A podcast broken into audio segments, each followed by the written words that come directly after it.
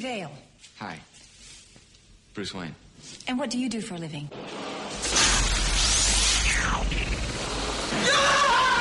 I'd like you to handle this operation personally.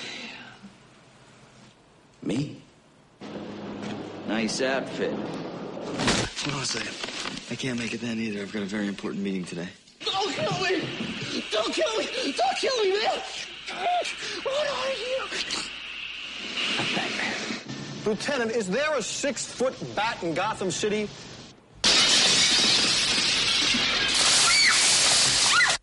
Alfred, let's go shopping.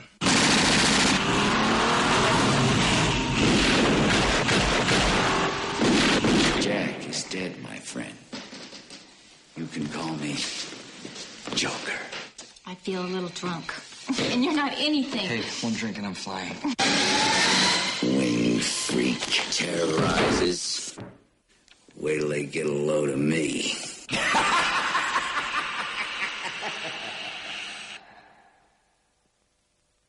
Welcome to the Anything Goes podcast, the best geek and pop culture show broadcasting from Long Island, New York. I'm your host, Timothy Rooney, and we're back when I'm doing a very special episode because, guys, it's episode 89. So, as you can tell from the title, we're doing something very specific with the number 89. It's a little bit better than 69, so we're talking about Batman. I mean, uh, What did you talk about for episode 69? what did we. Mm, that's a good question. I don't even understand. I can't what we're remember. talking It, it must be uh, something really innocuous. about. Wait, wait. So we're episode eighty nine, and what are we doing? Batman, because it came out in 1989. You know, other movies came out in 1989. Yeah, Yes, I know. I'm aware. I, I still don't follow. because uh, Warner Bros. released uh, Batman, uh, directed by Tim Burton, in the year 1989. I thought since this is a geek show, it'd be nice to correlate the two with having this being our 89th episode. Yeah, still not getting it. I'll take your word for it, though. It was either this or Ghostbusters 2. So you know what? yeah, I Uh, think you made the cho- right choice. yeah. and also, like these people First say, successful uh, superhero movie. yeah. Well, technically, the second What was the first one? Superman the movie. That's right. That's right. Superman came out. A- As I was saying before, that this is a we uh, conversation. I'm not just talking to myself. We have returning uh, uh, guest host uh, Dakota. How you doing? I'm not going to kill you. I want you to do me a favor. I want you to tell all your friends about me. What are you? I'm Batman. Yeah. Pass for Patrick. Perfect. just, just wonderful. I like to thank the Academy. Uh, and we have a new guest. Uh, I want to guess. Would you introduce yourself? uh, my name is Tommy. Uh, I am a musician slash video editor slash do almost anything for money. That came out wrong. Uh, oh my! Let's just say I'm a working man. No, let's just say I'm an entre- I'm an entrepreneur. And Mm. Oh, whoa, is that how we're I gonna don't think you're getting out of this. I like comic books. That- That's like the default answer to get out of any argument at, at, a, uh, at a comic book convention. Like, I like comic books. Just Well- that is your default answer there. I wanted I wanted to say I wanted to work this in the beginning. Uh, to let you guys know I do rap. yes. Uh, if you want to throw on the bat dance instrumental, I'm not not going to freestyle to it. Um, that is an option. We could do that. I noticed your vocal warm ups before. Yes. my vocal warm ups were usually freestyle rapping. Um, I did not know that. yeah, yeah. I don't normally have to warm up my vocals this often. So, uh, but uh, yeah, if if you guys want me to do that, we could we could. You know, I'm I'm on my way around a mic. God damn it, I can't get out of this. So, like I was saying, we were talking about Batman 89, so let's jump into our review of it right now.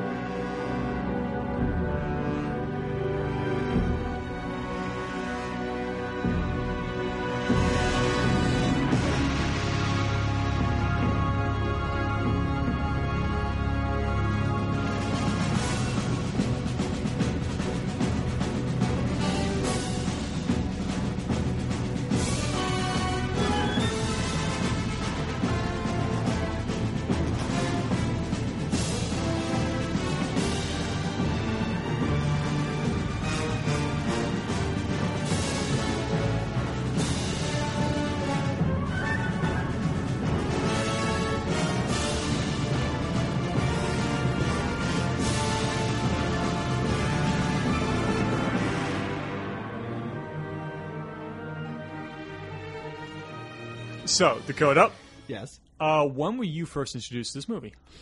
Actually, that's a really good question. Um, I would have to say I was a ki- little kid because I remember o- having the VHS uh, box of it. Uh, n- not the Mm-hmm. Just- clamshell, but like you know the f- The, cardboard the, the sleeve, or Uh, just the sleeve, not the tape? Well, the tape was in it. Oh, okay. 'cause You just said sleeve. Like, oh, that's kind of No, ridiculous. but I like, here you always- go. But I think I remember like accidentally putting this on when I was trying to watch Ma- Batman: Mask of the Phantasm Mm-hmm. and getting horribly freaked out by Jack Nicholson. So I removed it for all from my memory. But I didn't really rediscover it until like back in high school or college, to Mm-hmm. be honest with you. And then it was like, oh wow, what have I been missing? What have you been missing? A lot. That is true. A really good movie. Mm-hmm. That's why I missed it. And Tommy? Um, I don't remember a time where this movie was not in my life. Uh, 89 year came out, 91 year I was born. Um, so basically, this movie is literally older than me.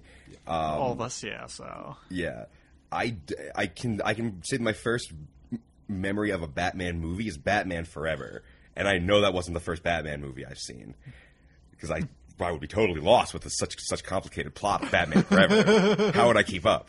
Um, But did you know that when it snows, my, eyes become alive? That stop. That's Baby! Seal is no prince. Let's just say that. let's just say, let's say that. Uh,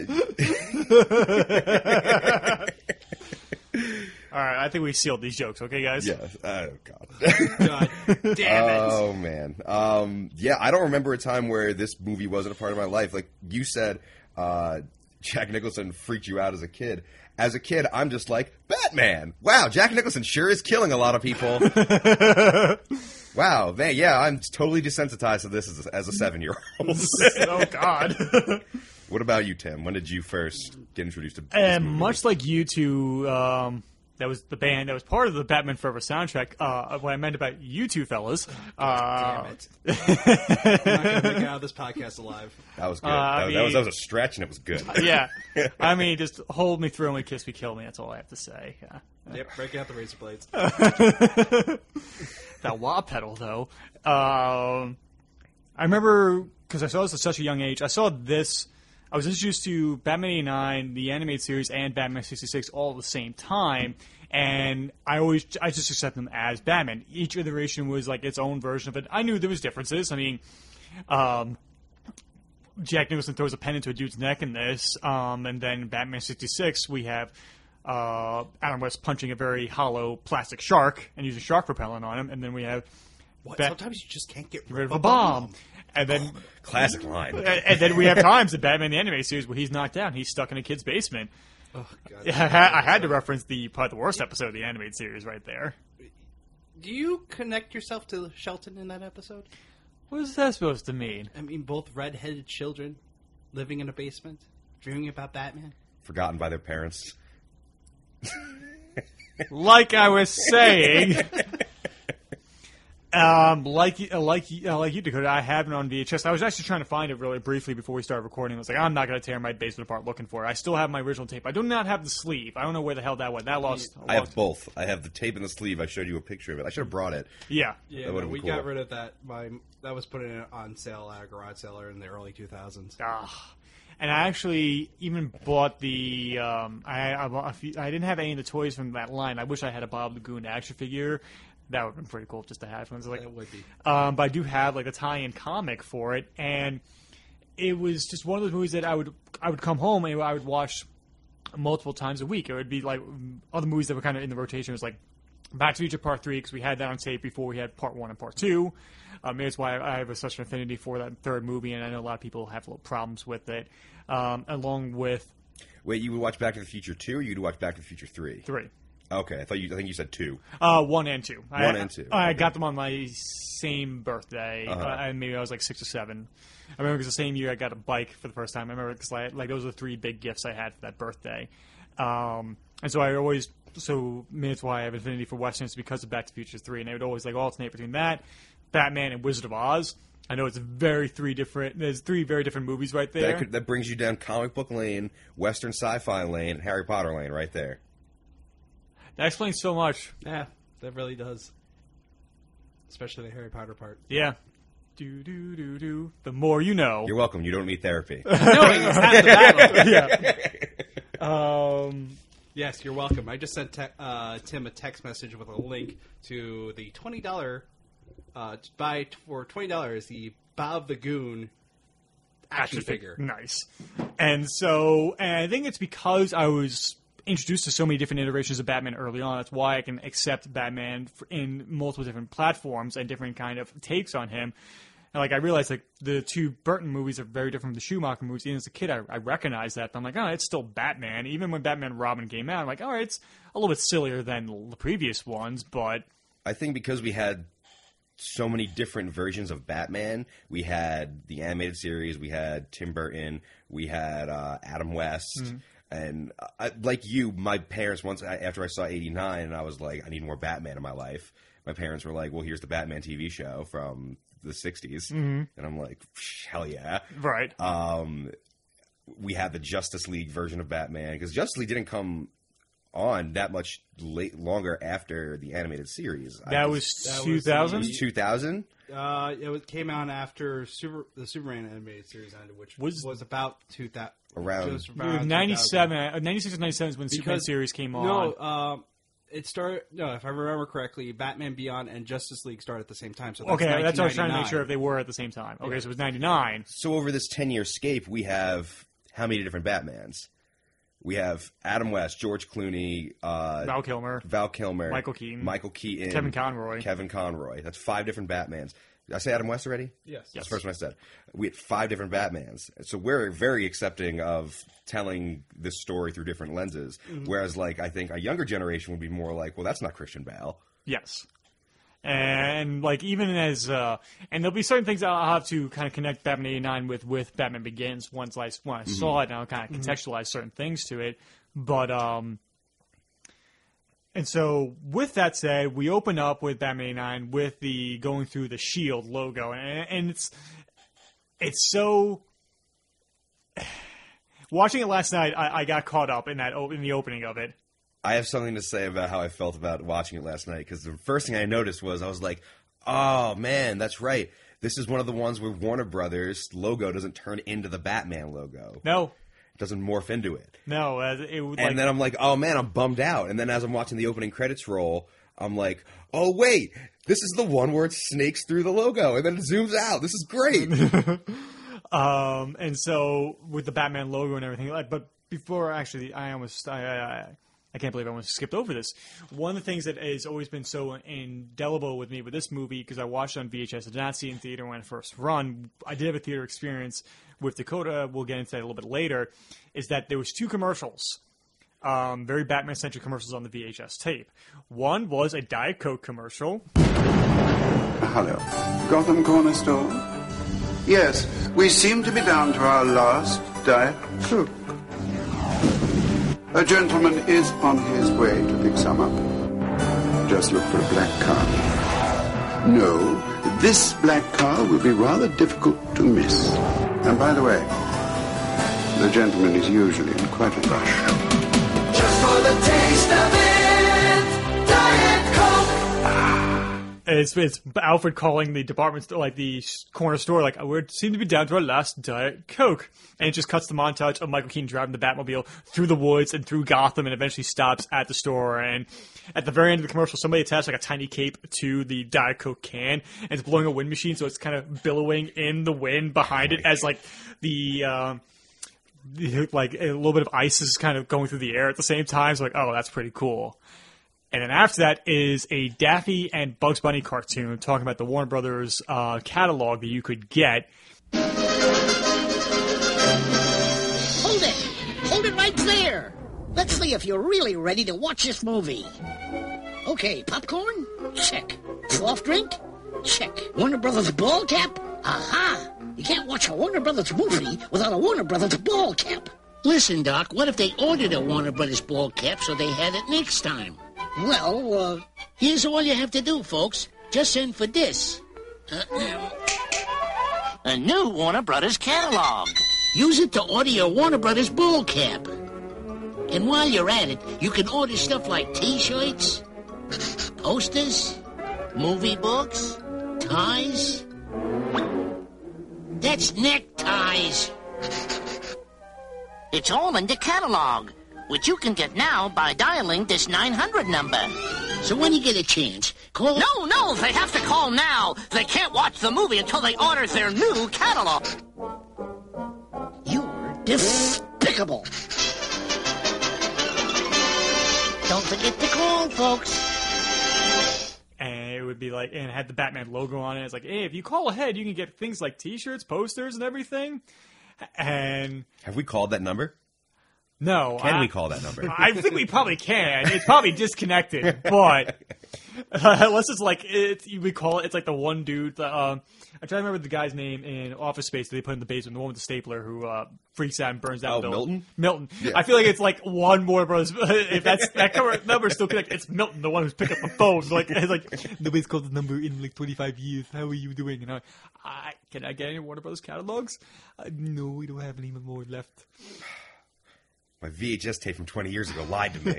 Damn it! That's kind of like what I watch. Uh, if you watch like a lot of like the old like Raws or Nitros on the WWE Network, they'll kind of they'll censor the call-in numbers or try and cut around them because like the numbers are no longer in. in uh, or they were sold off to different companies. Yeah. yeah. So I mean, like, I guess how many people would be like, yeah, we keep getting we keep getting calls from wrestling fans all of a sudden. We're we're a computer engineering company now. What's Well- this? What's this nonsense? Okay, totally not Batman related. Um, Then don't say it. Uh, So how's your sex life? So how's your sex life? the movie um, Joe Almighty, I think. Bruce Almighty. Bruce Almighty. Bruce thank Almighty. You. Thank you. Uh, the phone number that was given uh, to for him to call back to God seven seven seven seven seven seven seven. Yes. is actually it was a taxi cab service in uh, Hartford, Connecticut. So Ed people- still is. I Ed can still confirm. is, yeah. Can confirm. Still is. yeah. So if you bought, so the people kept calling to the point where the DVD release they changed to seven seven seven three four three four. Very funny. No, the seventh service. It was. It wasn't just in Hartford. It was in New Haven. Yeah, it's uh, like an- and it was in. Uh, it was all around Connecticut. It was all Yeah. around like Southern Connecticut. Yeah. How do you know that? I went to school in Southern Connecticut. Where'd you go to school? I went to Quinnipiac.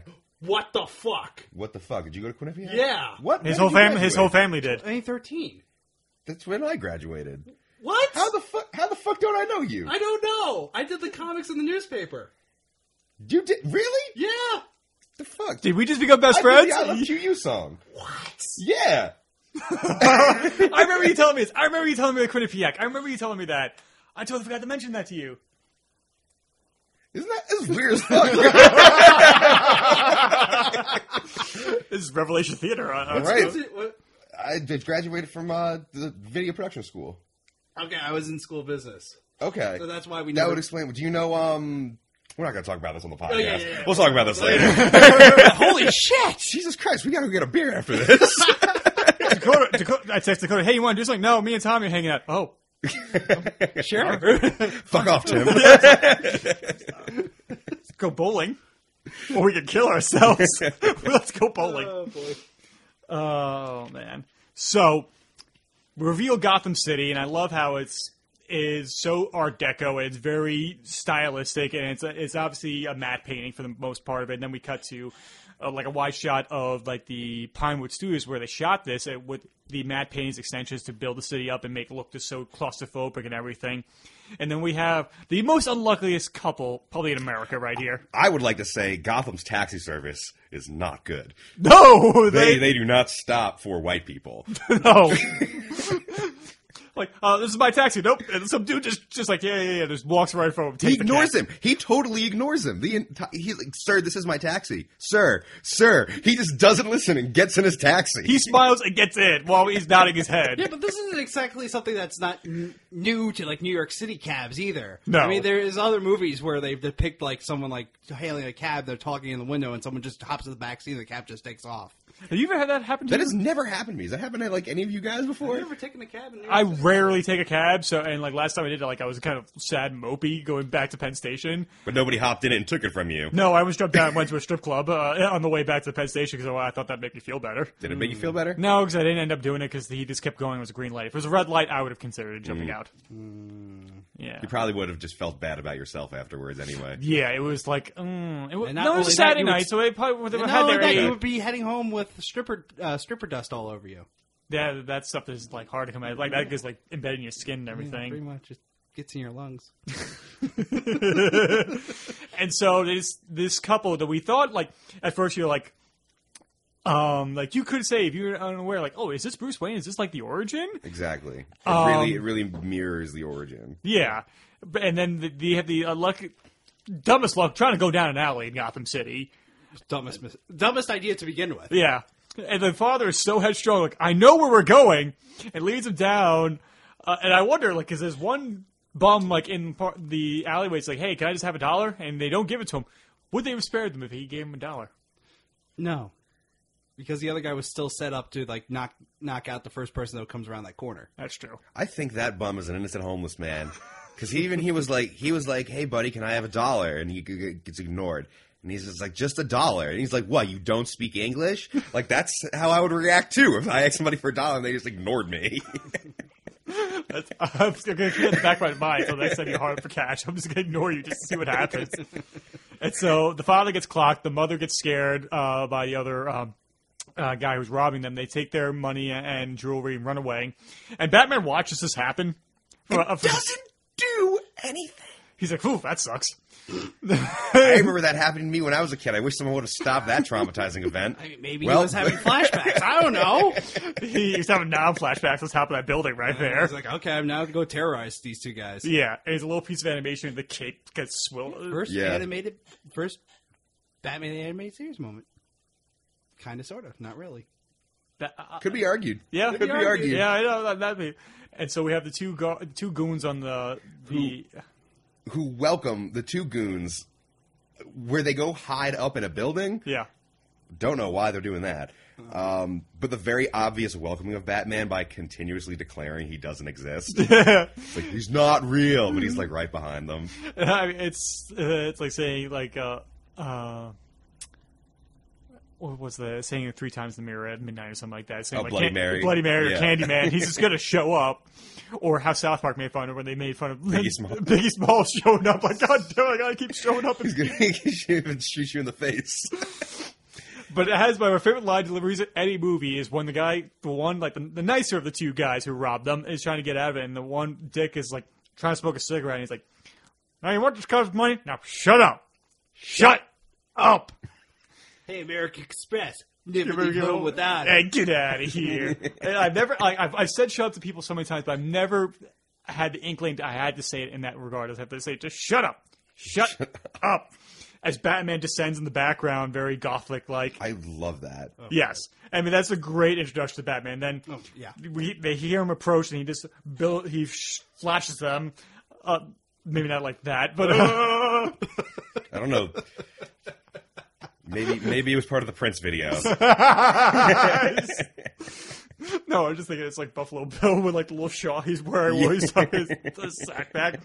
Uh, they pull a gun, on him, shoot him. He falls down, but gets back up inhumanly. Uh, Batman kicks one of the dudes through the door, and I think that's how Michael Keaton like kind of screwed up his back because of how constricting that bat suit was. and going Yeah. for that kick. He could clearly only dropkick people. Yes, if And- he's got a good and running start. backwards fist punching. Yes, and like his his movements are a little limited, and as the action scenes show. The one dude tries to run away. He grappling hooks him, holds him over the edge. We have the famous moment like, "What are you? I'm Batman." Tosses him to the side. Is that the first I'm Batman? as like, as ever? a, as a serious? I, I think like Adam West has probably introduced himself as that Batman. I, like, hello, I am Batman. I'm Bat. I mean, but is that like the the beginning of the I'm Batman. Yes, I'm pretty sure. Great moment. Yeah. Great moment. And I think it's very clear, like I said before, this is not the first comic book movie. This is the second one, and it's a proof that Dick Donner's Superman from 1978 was not a fluke. That comic book movies could be taken seriously, and I think it's smart that they did not follow the Superman formula by doing the origin first. It just jumps right into the fact that he's already Batman, and will sprinkle throughout Bruce Wayne's uh, origin. Well, this was also helped along by uh, Frank Miller's The Dark Knight Returns. Yes. because if that if he didn't make that comic book, I still don't think this movie would have been made, no matter how successful Superman was. No, I think that because that was became such a part of pop culture 'Cause How many, zeitgeist. how many Superman movies were in between the first Superman and this Batman movie? Four. four. So With af- diminishing returns as they went. Yeah. So it, including one buddy cop comedy with Richard Pryor. Yeah, Superman 3. oh boy. Not as bad as Superman 4, The Quest of Peace. That's that's Is that the one where he turns back time? No, the first one you make Prince back time. No, Quest for Peace was done like by Canon Films, like you know the like the really low budget stuff that usually does the Chuck Norris movies. Yes, and where like the he op- at one point he's in space, he opens up the door to a spaceship and he's talking to the Russian uh, astronauts in space. With the door open? Yeah, and Is his this- cape is billowing in Is space. this, is this the is this the Superman where he puts all the nuclear bombs into the sun? I think I stopped watching after that scene. That's like the first, like the, I made, I did, I made a meme out of like the first Batman v Superman trailer when it's Superman going to the Congress and he's addressing them. I took that moment and I said, like, effective immediately, I am going to eliminate all nuclear weapons on Earth. well, you obviously know my stance on Superman, so it's Yes. not a shock that I've never seen any of the Superman movies. I think you should at least watch the first one for at Which least one issue. is the one when he's sitting in the bar getting drunk? Three, three. I think it is three because No, that's not it's- in two. no, two, 'Cause 'cause one you- because one and two I think are excellent. Yeah, even like even the, the theatrical cut or the Dick Downer cut, both are excellent. Um, the ending for two is still problematic. I'm like, yeah, he, he kills a bunch of people very. He kills people cheerfully, and that, and everybody gets on. Is this Uh, the one Henry where- Cavill's dick when he kills one per. He kills This a is couple the one people where in they Man of kill Steel. Zod. Zod. Yes. Zod, z- and then like then When he has no powers, he beats the shit out of him, and then he gives Lois Lane a super dicking in the cave of. and that's why Superman Returns. He's a he's a he's a father and a child out of wedlock, Oh boy. and he creepily stalks Lois Lane in Superman Returns. Brandon Ralph. Anyway, Yeah, but no, so yeah, so I don't, so yeah, so even though the first Superman movie was a success, you still had three movies that went downhill after that, Right. But because of Frank Miller's uh, Dark Knight Returns and how gr- how well that did, then Mhm. that this is how that movie got made. and Tim Burton like definitely took a lot of inspiration from Alan Moore's The Killing Joke, kind of like stylistically and kind of like the origin for Joker Absolutely. in this. And I've kind of like after Dakota and I have been on the kind of a similar path with the Batman: The Killing Joke ever since the animated movie, and we kind of did we not still, like. we still gotta talk about the anime movie. Must we? We said we would. I want. We promised. If you we remove the would. Batgirl story, how do you feel about it? it still would have sucked. Yeah. It still would have sucked. Yeah, Did and, you- and- and even like the background story, I don't have that much problems with. If it was its own standalone thing, not uh, not as a tool to make you want to care more about Ba- Barbara Gordon. Barbara Gordon when she gets shot and whatever else happened. uh, animated movie. Didn't feel one way or another about it. Honestly, I thought it, it exists. The comics better. Yeah, Yeah, Like- the comic but is- even like then, I start questioning like the value of the comic afterwards. I'm just like, cause I'm just like, it was supposed to be kind of like an Elseworld story, and yet it became part of continuity. And Batgirl went on to become Oracle. Right. Um, co- she- Batgirl becomes Oracle. It's supposed to be non-canon. Yeah. Killing Joke. Same thing as It's Dark supposed to Knight be a Returns. one-shot. So is Dark Knight Returns. So is um, what's the Superman one that's supposed to be the last issue of Superman? I Oh. have, I have that. I have that. on- It's another Alan Moore story. Oh, Without- the, without- whatever happened to Man Tomorrow? Whatever happened to the Man of Tomorrow? Another good one-shot Alan Moore story. Hmm. um, but uh, the Killing Joke just gives it gives the Joker his origin, Uh, A origin. um, a origin. Uh, I I like how they used it in this movie. Um, I think there was an opportunity to have him have a red helmet on, and they did it, and they missed it. And I'll tell you exactly where that is in the movie. I, I recognized it. Um, there is a scene where his boss says, I, "Jack, I want you to do this." Yeah. And he goes, "I don't know if I should do it, man. The fumes." Yeah. That would have been a perfect opportunity. He's like, "Well, we have this you could put on." That's true. This also- but do you but do you cover up Jack Nicholson's face? Yeah, that's that's the You're gonna see it for the rest of the movie. That's true. kind of sort of without the make. But also, with makeup. you don't. You, it's it's also it's it was an opportunity to work in some comic book like winking at the at the Yeah. audience kind of thing. Not necessary. No. Um, but that's just something that I noticed in the writing that they could have they could have done it. They didn't have. To, they didn't do it. They didn't. They don't have to do it. No. But uh, would have been would have, if if Easter eggs were prevalent back then. I Mhm. Mm-hmm. feel like it's something they would have done. Yeah. That also helped the this Joker out. Definitely helped uh, for form the animated series Joker and his kind of origin story. It's different. His origin story is a little bit different as you see in uh, uh, Mask of the Phantasm. Yeah. but it still has that gangster origin. Right. Minus the Red Hood. He's even called Jack Napier at one point. He's like y- in he- Arkham Asylum. It's on his door. That's Jack Napier. Yeah, or it's mentioned like in conversation briefly. Like it's like a throwaway line, and if you like blink and you miss a kind of moment. Because I mean, it may have been in one episode where Batman is kind of institutionalized, Hmm. where it had it- where they believe like he's been fear toxined. It's a Scarecrow episode. and He's like in the shade. Did they really have Jack Nap- Napier on the, over? I'm pretty sure. Oh, I gotta revisit that. Um, but also, it has one of the creepiest moments when, like, he's trying to stop Scarecrow and he sees giant versions of his um, villains and their heads exploding and keep re- revealing Mm-hmm. Yeah, that himself. was a great episode. Yeah. Yeah. But so with Batman 89, the next scene is when we introduce to Billy D. Williams as Harvey Dent coming to take People of Gotham, I'm a man I of promise few- you, Colt 45s for everyone. The drink, not the weapon. Oh, That- with a free gun. It is Gotham City. You may need it. Why not both? Yeah. Well, How this parade's looking, you may need both. I thought it was. I think personally, Harvey Dent, a white comic character, being cast, casting Billy D. Williams in '89, like that's like progressive as hell. Yes. Yeah. Like, Like- and because it was supposed to be on the intention that he would eventually become Two Face, which he eventually did in the Lego Batman movie. Finally, Mm-hmm. Yes. finally, Tommy Lee Jones, more like Tommy Lee. No. bad, bad jokes. Uh, listen, I'm not. I'm not completely on tonight. Sorry.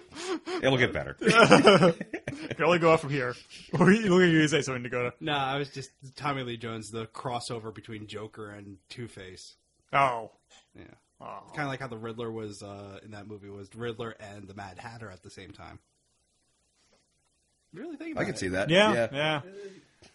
Oh, that would have Yeah, that been, was a that bad- would've been that's more of a the Riddler did that hopping off of Batman eighty nine Back to Batman Forever. Yeah, back to Batman Forever. We're gonna lose Batman forever.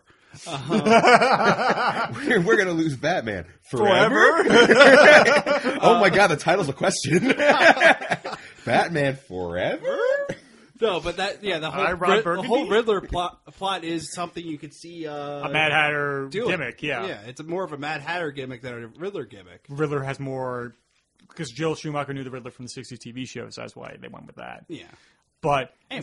so we're introduced to Alexander Knox, who's kind of investigating these bad appearances that are going on in Gotham, with Porkins playing uh, Lieutenant Eckhart. Kill, if you know what I mean. Oh my god, I have a great note about about Eckhart that we'll get to. and That's what it's we're like talking a, about. a giant winged thing, kind of like a bat. Someone dubbed over my lines. uh, the fact that when Gordon gets to the chemical plant Mm. and he goes, "Who's in charge here?" and someone goes, sir. "Eckhart, sir." Oh my god! Oh my god.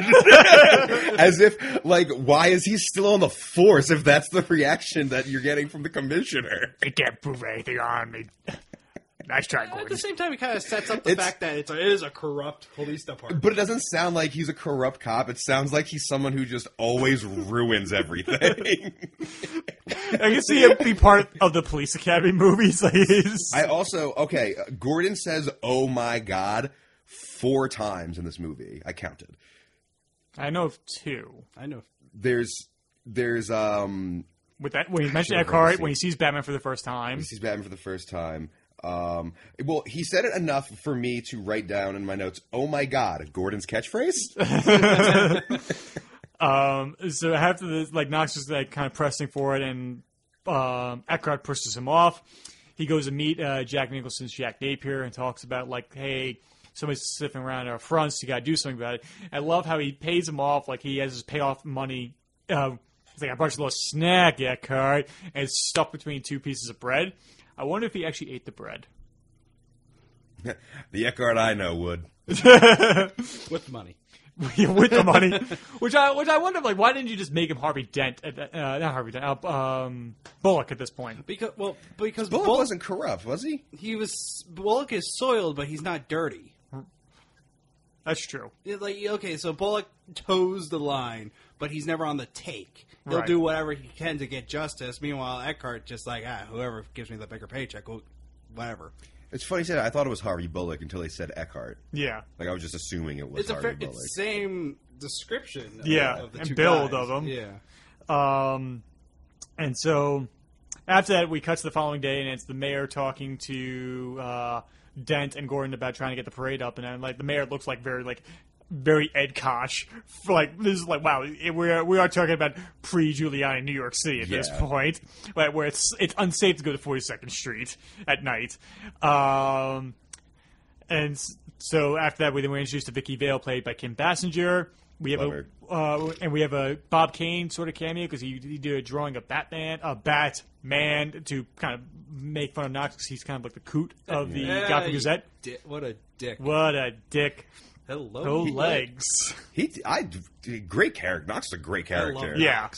And I'm I'm really sad that he did not come back to see like there's so much like wasted opportunity that did not happen in Batman Returns. And I'm just like, why why didn't you Did they ever? Did they ev- ever? Not to get off of eighty nine, but did they ever Again. explain why Vicky Vale's just not in Batman Returns?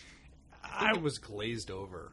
It was, Did- it was they explained it in like a It didn't work one-liner. out. It didn't work. But He she took- knows Bruce Wayne's Batman now. I see, it seems like some one of those things. Like, well, she's at the bottom of the She's- Batcave. yeah, she's dead at Like, the bottom of the she's- Batcave. she's dead. It's uh, it's it's her and all the other workers that built the Batcave probably are down there. Didn't you guys see Batman Begins? Alfred and Bruce built it together in a montage we don't get to see that was cut. That I'm sure uh, Christopher Nolan has on file. Just like how he has a 20 minute uh, montage of him getting back into Gotham City. Let's not talk about no, the last Dark Knight movie.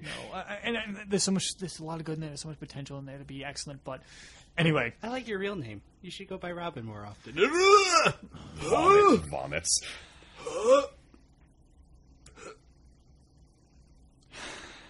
so there's a party. So Joseph Gordon-Levitt is not in this movie, as far as we know.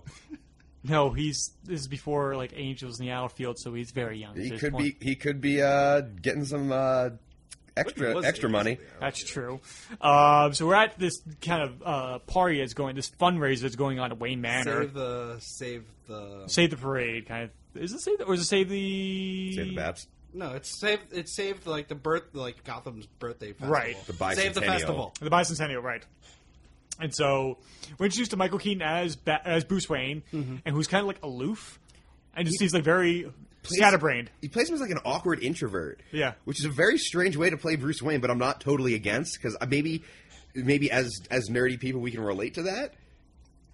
It's quite possible. I mean, it's just so like I don't. Sorry, he is still smooth as fuck though. Yes, he is. Being an awkward introvert, dude's got swagger. Yeah. I mean, like, it's, I do not understand why he doesn't say to Kim. He says Vicky Vale who he is. He's Well, like, it kind of sucks going like oh, you so everyone's there for Bruce Wayne save the festival part, like casino night, and you sent out all the invitations. I'm sorry. Do you know who Bruce Wayne is? He just sent me this invite. I have no idea who he is or who who o- actually owns this house. But can you point me in the right direction? Yeah, no, don't know, don't know. Yeah, no idea. That's how I would react. I think. Honestly. think that's how I would a- react, that, too. that, that might have just been like a candid reaction from Michael Keaton. It might not have even been scripted. well, I'm not sure. Like, okay, thanks. And he's like, I love. how, I like, was he- just signing a check to this to the I thought, I, bartender. I thought you were flirting with me. Like, yeah. And then he puts the pen down and like a plan. Uh, uh, Alfred takes it up and he finishes his glass, puts on the the um, casino table that almost falls in. I love Alfred. And Alfred picks it up before. I it love falls. Alfred in this in this entire Bat saga from Michael here- Goth as Alfred is awesome. Yes. I love him. Um, and then so we have uh, we have Gordon and Dent uh, playing uh, craps uh, here in uh, Wayne Manor. As Knox is trying to get a quote on them about the Batman, and, and everybody's kind of denying it. It sucks that we do not have a scene with Michael Keaton and Billy D. Williams. I agree. And maybe it's because we're kind of spoiled in the fact I love the relationship, especially in the Batman and the animated series, that Bruce Wayne and Dent were friends before Yeah. the accident. And it's been it's been done that before, and then it definitely in like Long Halloween, it's more of a contentious relationship between Dent and Wayne. Like Dent does not su- uh, uh, trust Wayne at first, but eventually kind of like Wayne kind of is like, oh no, he's a good guy, we should be able to protect him. Like I believe in Harvey Dent. I mean, even like in the newer comic book series, uh, the one that you lent me, which I still have to return it to you, where uh, Batman is taking Two Face somewhere. Oh, that is such a good. that- Oh yeah, I- the, I the just read rebirth that. uh, with Scott Snyder. Yes. Yeah, that is such a they- good story. They, like they, they're f- they, They're- they they're friends. established that they were Yeah. friends before Yeah. this, and that he kind of figured out who Bruce Wayne was. Yeah. yeah. And and like everybody and their mother is coming after because there's like a ten million dollar bounty on Two Face or To something stop like that. him from wherever he's going. Yeah, like like the Royal Flush Gang shows at one point and KGB owns the shit out of him with one bomb. Oh, Yo, they made KG Beast like a beast, the beast. Yes. quote. They- un- I'm doing air quotes if nobody can see that 'cause he they they renamed him probably to smooth over some of this Russia stuff going on. That's Hmm. true. Uh, to just the beast. They make him they make him a monster man. Like he is like ruthless in that comic. I they did make him a pushover in this last Suicide animated movie. That's true. Yeah, where he gets his head blown off five minutes into the movie. They, that was Assault on Arkham. They blew his head off. And they need, e, every Suicide Squad movie or story needs to have the one red shirt. Yep, and that was Beast in that one. Yeah. By the way, they're making a sequel. uh, Yeah, I, he- I heard. Yeah. I'm curious about Making a that. se- they're making a sequel, non-animated one. How did that get greenlit? Because it made so much money. but not like it's about dirty money, Tim. Dirty it's money. Margot Robbie in a skimpy Harley Quinn outfit. That's why it's getting re- uh, why it's getting a They won't get a third one. I'll I'll bet they won't get a third The one. filmmaker that got behind it, I'm kind of I'm in all for. It's Gavin O'Connor who did Miracle. He did The Accountant. He Okay. did um So kind of like, well, I mean, Miracle is not a comedy, whatsoever, but the accountant had some funny, like, Yeah. humorous moments into it. and The Accountant with Ben Affleck has like his kind of dry humor with it, and it's very rev reverent of DC lore. So I'm all for it. Um, okay, well, I still got, I s- still have to see Suicide Squad to be honest with you. I, it is definitely the weakest of the DCEU. I, I will fully admit that, but I, I can't deny the Mm-hmm. it's fact not that without it's not without its, some of its charms. Right. Um, it- the acting in it, on like Will Smith and Margot Robbie's part, And uh, I, Jai Courtney, I think, was pretty cool. As, Jack Courtney's pretty good in it too. As Boomerang. Um, but uh, just overall, it's just kind of like it, it's kind of you, you kind of like see the movie and you're like, well, why couldn't Superman do this? He why couldn't he handle this? Oh yeah. Also, I did see a clip in the new animated movie. Um, Amanda Waller is thin. Oh. I guess it was offensive that Amanda Waller was a plumped black woman. But she's always been that. She's thin in, Su- in the Suicide Squad movie and in the Yeah. Arrowverse. The Arrowverse, yeah. Well, CW doesn't cast ugly or or, Yeah, or man, Amanda unattractive Waller people. can get in the Arrowverse. That's true. I mean, like, have you seen an unattractive person in the Arrowverse that, that is not a villain? No, they cast models, man. They're beautiful. Yes. Katie Cassidy, if you're listening, I want to take you on a date. Unless this Amanda Um, Waller doesn't exist because they did leave uh, Assault on Arkham on a cliffhanger with uh, Deadshot with a sniper rifle at, pointing at Amanda Waller's head. True. So maybe it's a different powerful black woman in charge of the Suicide Squad. Um, and so Knox and Vicky Vale go exploring through Wayne Manor, and they've come across this kind of trophy room of Batman. This must be the king of the worker people. Like, and this one, I don't know where it's from. Japanese. How do you know that? Because I bought it in Japan. Who I'm are you? sorry, who are you? Ah, Bruce Wayne. It's great.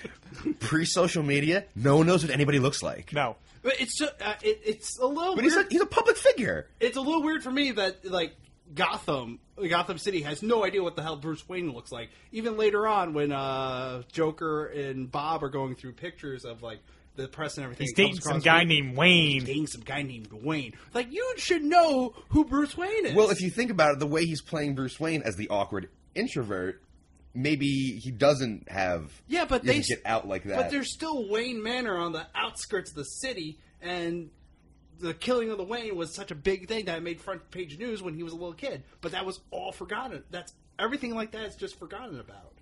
So That's it's a little true. weird. It's a little weird. I mean, could you pick Bill Gates out of a lineup right now? Yes, Probably. All right. Bad example. it's a bad example. in this day and age, we see news articles. These people are constantly getting interviewed.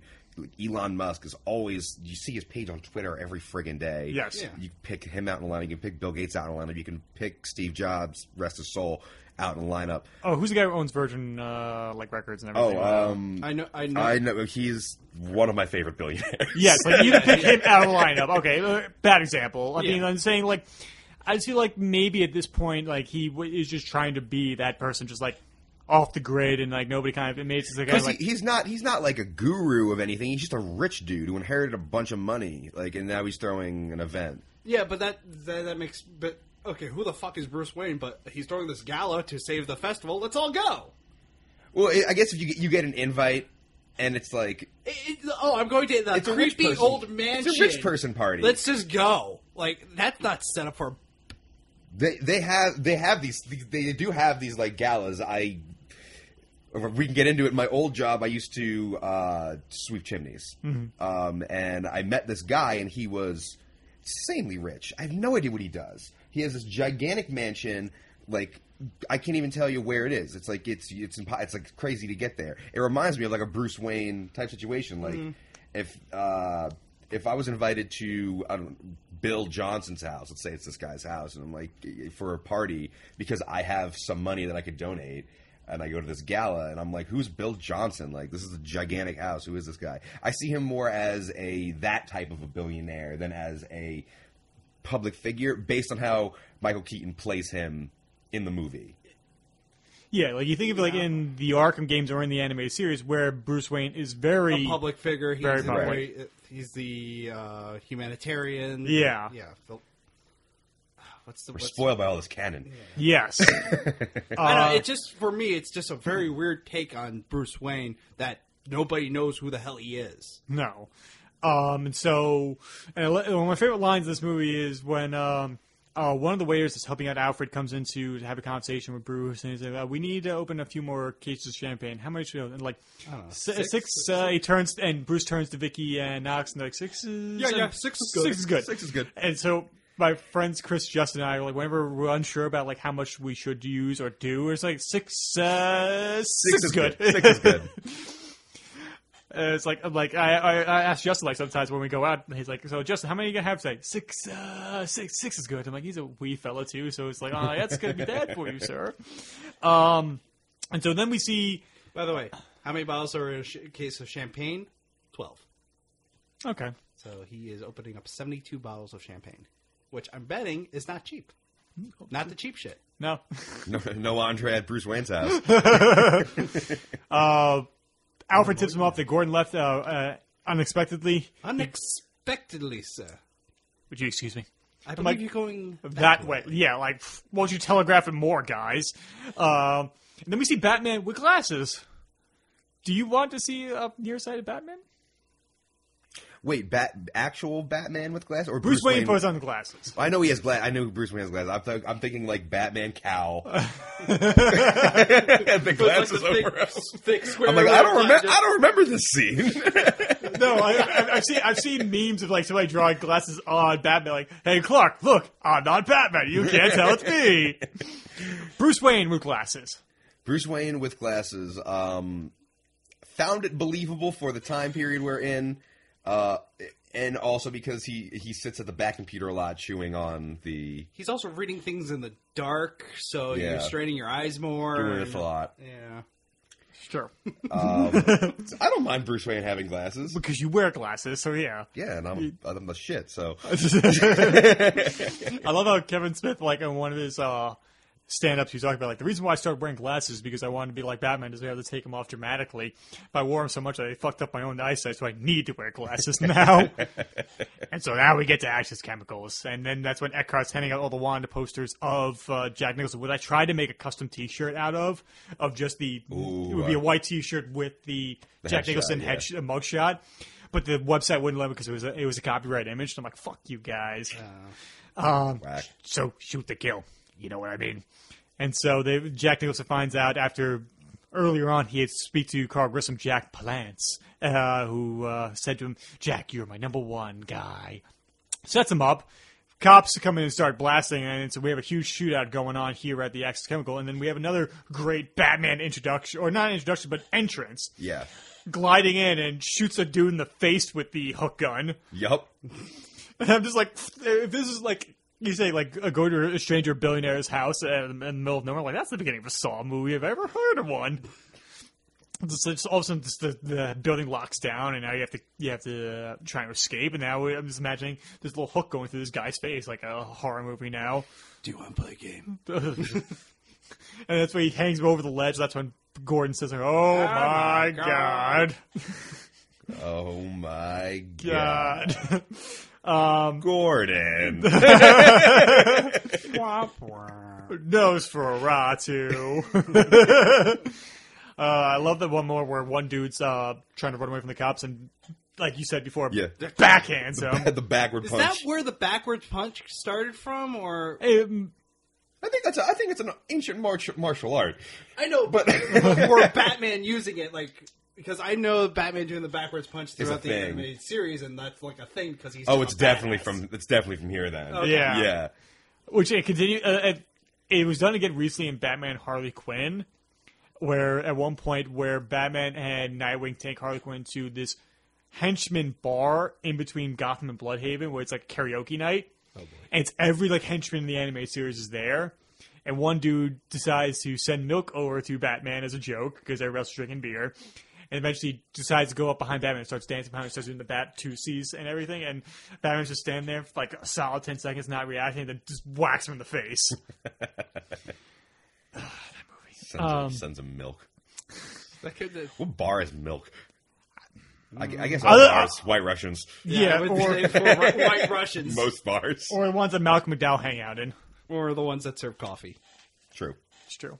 All right. Moving on. uh, Jack Napier says unleash your chemicals on the cops, and I, I assume those cops' feet are just melted at this point. They're They are- They are shooting very liberally for being in a chemical plant. I'm pretty sure like the, the, the six shooters are just like like a video game where it's like you don't have to reload. It's just- They're, what? They're not aiming. They're just shooting into the distance. Pop, Chemicals are flying, and they're just like Two guys are laughing, having a gay old time while doing it too. And I love how this is this, this was shot in England. This factory that they shot in is the same one they use in Aliens when they go into the alien colony. So like you know like when they like the troop carrier comes to a stop and the Marines get out and then descend the stairs. That's the same like kind of entryway that the Batmobile comes in later on. oh no way. Yeah. It's good. It's fun to know. The more you know. And so uh, Jack's about to have uh, the kill shot on Gordon, and that's when Batman comes in. And I love him home when he gr- he just it's the one shot where it's the close up of like the six shooter, and then you just see Batman in the background come and just kick it out of his hand, pick up Jack, and he's like, Jesus. Which I've done that a few times. It's like Jesus, just like how he pronounces it. Let him know. uh, And Bob pu- pulls a gun on Gordon and he says, "Let him go, or I'll drop Gordon." They both like both just look back while Batman's still holding Jack in the end, just puts him down.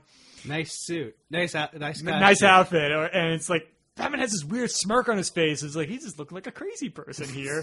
you wouldn't say that to that guy. That like you just mock his outfit. Like this dude just picked you off off the ground. It is also Jack Napier, so yeah. And well, I think your outfit is really nice, by the way. I'm just gonna grab my gun. Don't notice me. And that's when Batman has disappeared. He, The beginning of the disappearing act. yeah, that's a that's a It's first The beginning of the disappearing act. in live action, anyway. So that's what it feels like.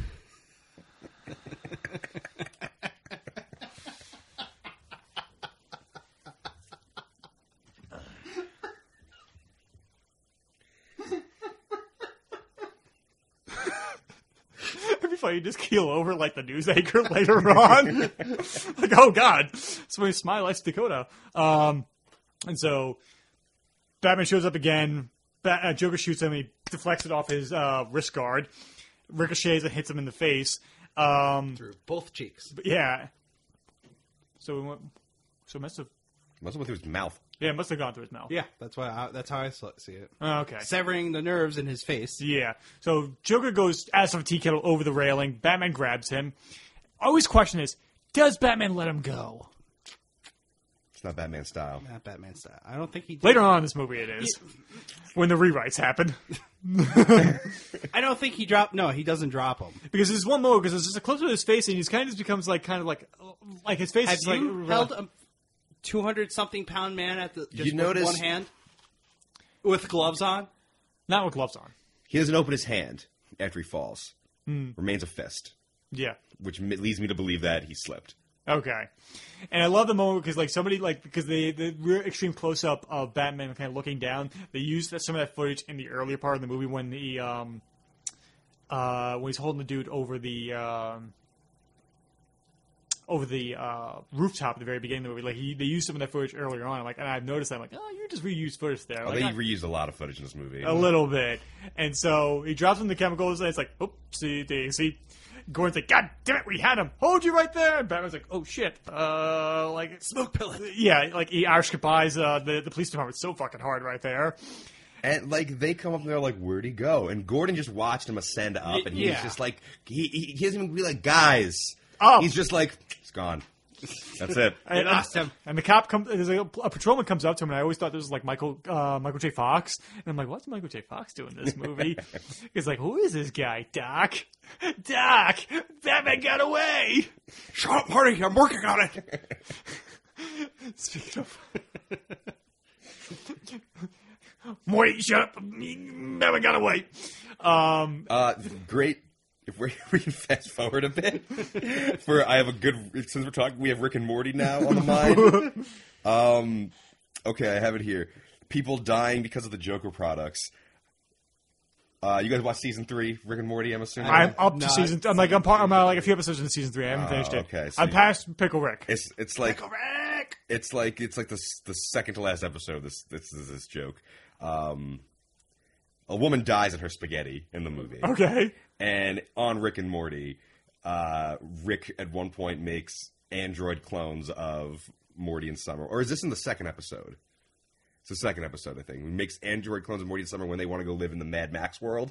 Yes. And it doesn't work out. It turns them off, and Summer dies. And then Morty goes, "Ha ha, my sister died in the spaghetti." And then he also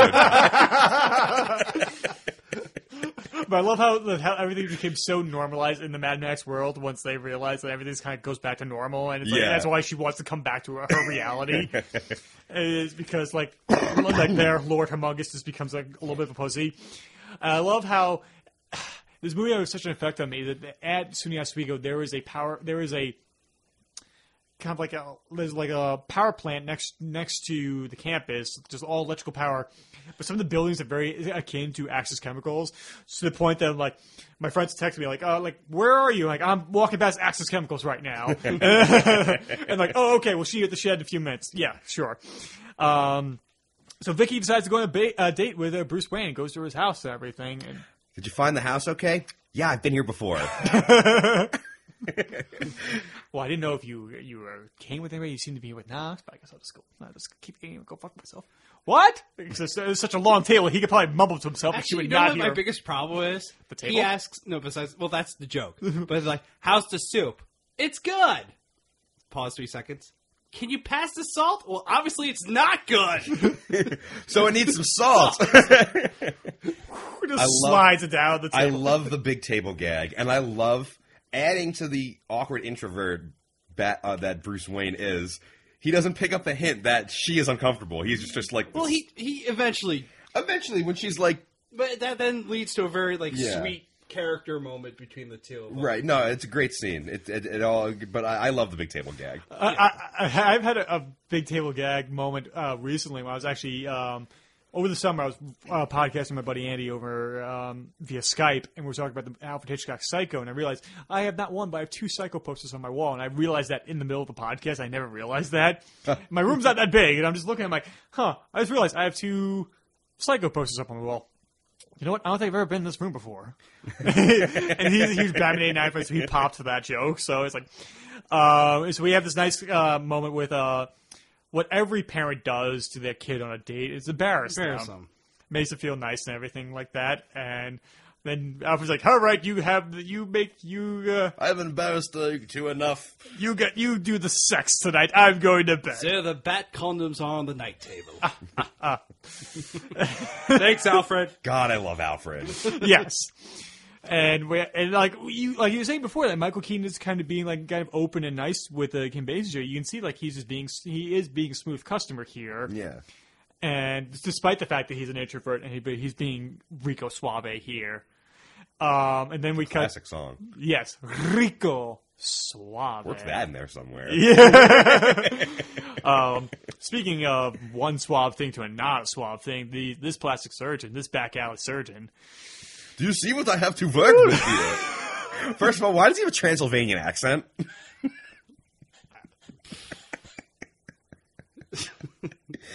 All he has are saws. How is he fixing him? All he has are knives and saws. And gauze. Yeah. Everything he has rhymes. He's a silly surgeon. He's a rhyming surgeon. If the Meanwhile, Joker would he- only hire an actual surgeon and not And the Joker's in like a dental chair too, on top of it. Yeah. So it's like he does taxes on during the week. His surgeon thinks it's a weekend job. Although that scene, the mirror, mirror, Mirror. becomes an iconic like film scene. Yeah. And I- just smashes it like Yeah. just see if the heads of book with here. He just starts and there's laughing. One lone light bulb light too on top. And of it. just He lets smack- that dude live. That's the dude he lets live. He kills everybody else, But the one who screws up his face. but the guy who couldn't fix his face, he lets live, which is Did very he- shocking. But did he fi- screw, fi- screw up his face, or did he fix his face? Mm-hmm. ooh, good point.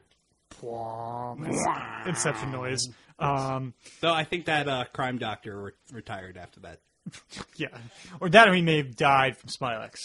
Or the chemicals during the Do you see? Did you see how that guy was? I don't think he uses any hygienic products. I mean, he doesn't even use hygienic products on his instruments. Come on. Yeah, they were covered in blood. mean, They- yeah. all those saws They- covered in gauze and a Yeah, I mean he his instruments he doesn't tune up or lot of anything like flaws. that. he really shouldn't be working raw.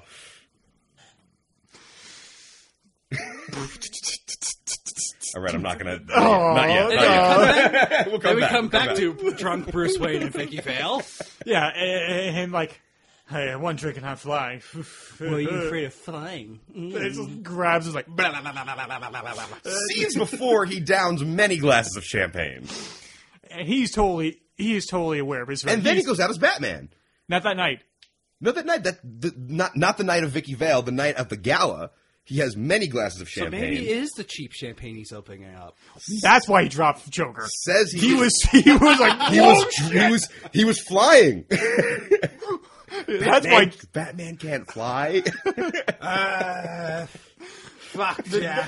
he wasn't Ba- Joker was not saying Jesus because of him picking up. It was his breath. He was like, "Whoa, Jesus!" That was oh a my bit much. god, drunk vigilantes. just staggering. Like, ah. The one who was smirking at him like, "I have a nice outfit on." Thank you. I. I So love him b- backhand punching that one guy is totally accidental. He was probably going to scratch his back at that moment. Um, and so Jack goes to visit uh, Jack Palance, uh, Carl Grissom, his old boss, and because earlier on, like um, Jack is stooping Carl Grissom's uh, woman behind his back. Um, is that you, Sugar Plump? As Palance turns and uh, faces Jack Nicholson. And I love this moment where it's just Joker in shadow slowly approaching him. And you can see his face is in makeup and everything, but it's like something's not right here. And it's funny because there's a moment where here he's like, I'm like you thought I was fried? Is how it- you had me thrown out for a woman? A woman. Actually, I love that exchange. That is a good scene. Um, one of my like closest friends, like in high school, like kind of like. It's like, oh, first series girlfriend, and like we're like closest of friends. So I took like back burner, and then like I would never see, like I would never see him for like most of high school. And so once I realized this, and I how like, oh yeah, he just left me for a woman. A woman. And, like I I said that to myself, and like I'm like, you must be insane. And he's like, Jack, maybe we can cut a deal. Jack, Jack's dead, my friend. And then we see Jack Nicholson come into light as the Joker. Oh, me Joker. and as you can see, I'm a lot happier. And then blows him away. And I love you shooting Is- behind his Is shoulder. his is his boss's name also Jack? no, it's Carl Grissom. I- Oh, Carl the actor's name is Jack Palance. I was gonna say, I'm like, could they think of no other gangster names but Jack? They're all Jack. Jack 1, Jack 2, Jack 3, and Jack 4. They're all jack offs. Dun, dun, dun, dun, dun. I, I, I got, I got All right. the jokes. Uh, moving on. Bob's real name is Jack. I mean, it was supposed to be Rupert Thorne, but they decided against it.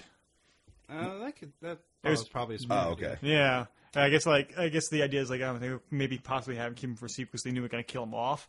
But I mean, like, because we still have yet to get a live action Rupert Thorne, and I'm kind of disappointed by this. also like to point out the fa- uh, Jack Palance's delivery of, Give me Lieutenant Akka. He has so much weird delivery in this movie. like plants that he's very like he's part of that old school style of acting that like he kind of can get away with that. And Jack Nicholson is kind of like the last person like him and like Walken are the only two people who can kind of get away with that kind of very distinct way of delivering lines and being able to get away with it. And uh, I love because Joker's shooting behind his back until he runs out of ammo. I was like, hey, what a day. Kim Basinger wakes up after a night of Nookie and sees uh, Batman acting like a bat, hanging like Bruce Wayne hanging from upside down. I always thought that was funny. I always found that scene very funny. Yeah, it's just like he's spreading his arms, like, oh, why don't you just make it? Why don't you underline it even more, there, guy? I always thought that was funny because I'm like, why is he doing that? Until I realized it's like an actual thing people do. Yeah, People sleep because they're like, that. yeah, For their and- backs. for their backs. I mean, wearing that suit, I can understand that.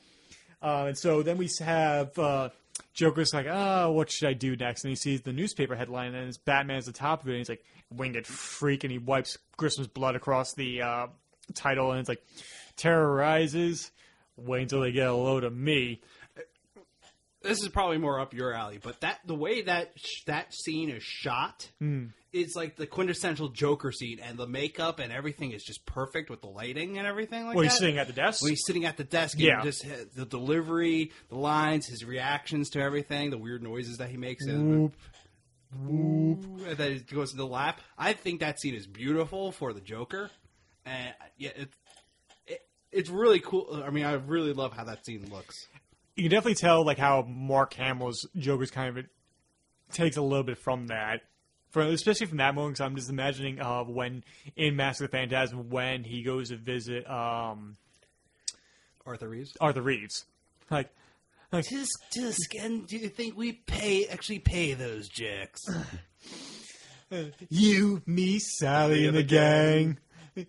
Oh God, Artie, I'm crushed. Oh, I thought we, we we were good friends and everything. I mighty forget. Uh, we're not going to quote Mask of the Phantasm for the rest of the night. I mean, we could, but it'll just be a very boring. Talk podcast. about the old man and the spawn of his loin just happens to call. Makes you want to laugh, Mm. doesn't it, Arthur? and stabs him. Um, I love that movie. And so, following day, um, Following day, wakes up. Bruce um, lies to Vicky about what he's doing that day. Why don't you, like, he says, like, I'm going to go out of town for a few days. Like, why don't you say, like, no, I can't do it today. I'll do it tomorrow. No, I can't do it today.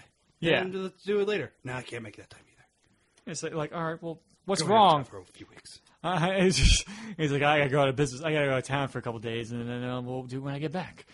And she's leaving, and she's like, "All right, I'll see you." Where... She sees Alfred on her way out. Like, um, uh, he doesn't even walk her to her car. Alfred doesn't. Not, Not very Alfred. Not No. very Alfred. No, Doesn't even show her out. No, Not very Alfred. She could be stealing show- silverware on the way out or something like Though that. he is very kind about the uh, walk of shame. She's leaving with the exact same clothes on, and he's like, "Ah, it's so nice to see you again." Like she just stopped by again. It's true. He just I would. I would like. To, I would not be mad if they brought Vicky Vale back on screen. I like her character. As a character, yeah, I, Oh, yeah. I feel like for.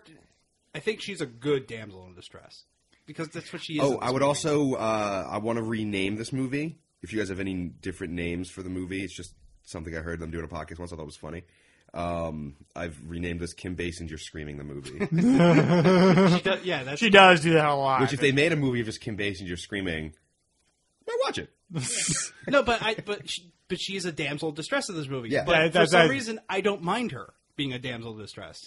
within the confines of this movie, it's okay. I think like nowadays, you probably want her to be a little, Yeah. a little more three dimensional. Um, But she is kind of three dimensional. She's not. She's not totally two dimensional. no, she's she's, not. proactive. Yeah. She's pro. Yeah, she's proactive. She has a personality, but yeah, she just kind of gets sucked up in this whole Batman Joker fiasco Right. because she's banging Batman or banged Batman for the one date that they actually. go She on. won't bang him forever. No, she doesn't. No, that's uh, Nicole Kidman's job. Ch- Doctor Chase Meridian. Sometimes I fe- I am Batman, but sometimes I'm Bruce Wayne. But more than likely, I'm neither. I'm Val Kilmer. Ralph Kilmer. what happened? Top Gun. What happened? It's the car. Chicks love the car. Too many Taco Bell runs. Taco Bell runs. Oh, well, it was Too many grave cases. Before, before, Five dollars. How can I resist? before he got sick with cancer, Val Kilmer. they- Like somebody took a snapshot of Val Kilmer while he was kind of like really heavy. Kilmer has cancer? Yeah, he, like he looks very bad these days. I didn't even know He's that. like Patrick Swayze. He's like skinny now, but there's a time when he was very heavy, and then there's somebody. There was like, That, that's why I was going off of. yeah, he's like he's kind of like kind of like kind of like bloated. and He's looking to his- the- his left at a camera, and it's like, and the meme was like, "Hey guys, remember when I was Batman?" And I'm like, I'm like, I'm sorry, Val, and I I, I enjoy Batman Forever more than most, but Favorite line from Batman Forever. Tell me, Doctor, do you like the circus? With Uh, a lisp. With, he, he does say with the West. Oh my god. So the Joker meets with the crime lords of Gotham with the Warren Beatty lookalike at the other end of the table that he kills in a moment. And he's like, "What's with that stupid grin?" Like, life's been good to me. It's like looks like he's struggling not to laugh. He's like, "What if we say no?" And so Joker says, "All right, we, we can just go bygones be bygones." Goes to shake his hand, and electric buzzer just kills him. And Oh, it's gonna be a hot night. and it's just like a little hot, and Ant- Anthony's a little hot under the collar here. And all the other crime bosses like you're crazy, and they they would do something, but his uh, Joker's goons came in with Tommy guns and, and escorted them out afterwards. I do also do love the sequence where uh, he wipes his forehead and it's like White makeup's underneath it. Yeah. um, which apparently was like he had like his that is white ma- that is his white makeup's on, and then there's other makeup on top of it. I thought they. I thought they put uh, the the white makeup on the on the on the cloth. that's No. what, how I thought it was. No, it's there's alcohol on the cloth, and it's wiping and away they're the- wiping away like the concealer, Yeah, uh, which on- is on top of- concealing the makeup. Yes, Hmm. that, that- that's a long way around of going that, but uh, That's a long time in that makeup chair. Yeah. And so then Joker pulls Bob to the side, like, I want you to f- go find out about uh, this. Um, take a camera, go down and follow Knox and see if you can find out about Batman. He's like, and Bob, you are my number one. A guy! Yes, when he puts on his. I. Whenever I put on my sunglasses in my car, I put them on like how Bob the Goon does, just like both hands or everything. Because usually I pull them out of my visor, like I open them up and was like, all right. I have poked myself in the eye doing that at least once, and I'm like, ah, damn it. And just and then he starts talking to the guy. Ah, He just goes, Th- Which is so creepy. Just talking "I'm to the glad corpse. you're dead." Just talking to the corpse and everything. Your, your friends are. These are all things like I'm thinking like when I was a kid watching this movie went right over my head as Yeah. like messed up stuff. And like I'm watching this last night and I'm like th- he's truly brutal. Yeah. I did not give him the credit that he deserved. Like as like he- truly phenomenal Joker. Yeah. It was a very well written Joker, uh, like very well performed. Jack Nicholson does a really good job performing as Mm. him, and also that Joker is very well written.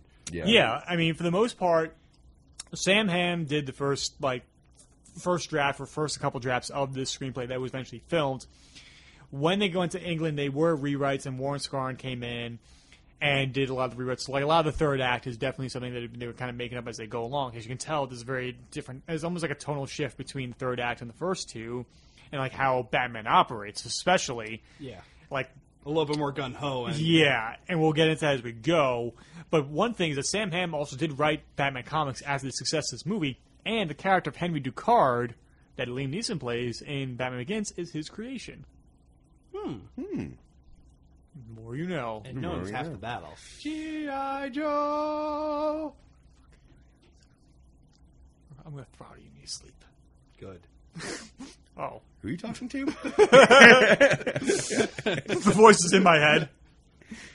It's just the voices in my head. all right, so where are we? Uh, Vicky is investigating Bruce Wayne when there's no real information on him, and Knox is kind of getting concerned because he's in the friend zone. Uh, Oral Knox. Yeah. All right, fast forward a bit. Losing, Move it losing along. faith in you. I'm not not because you're not doing your job, but more the fact that you're hanging out with me less, and I'm just here getting you coffee, and you're using my desk. That's how I feel. My friends get into relationships. That's true. So, um, afterwards, um,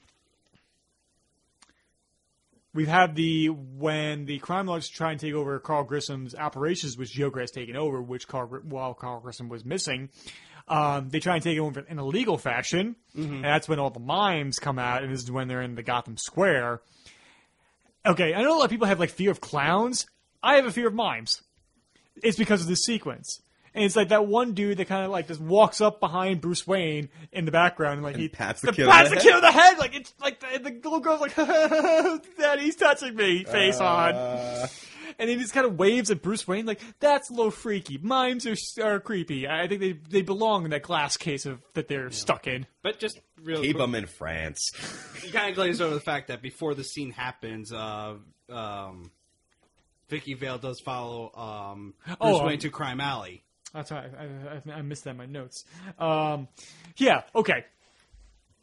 So Vicky's parked in her car outside of Wayne Manor. Nobody notices.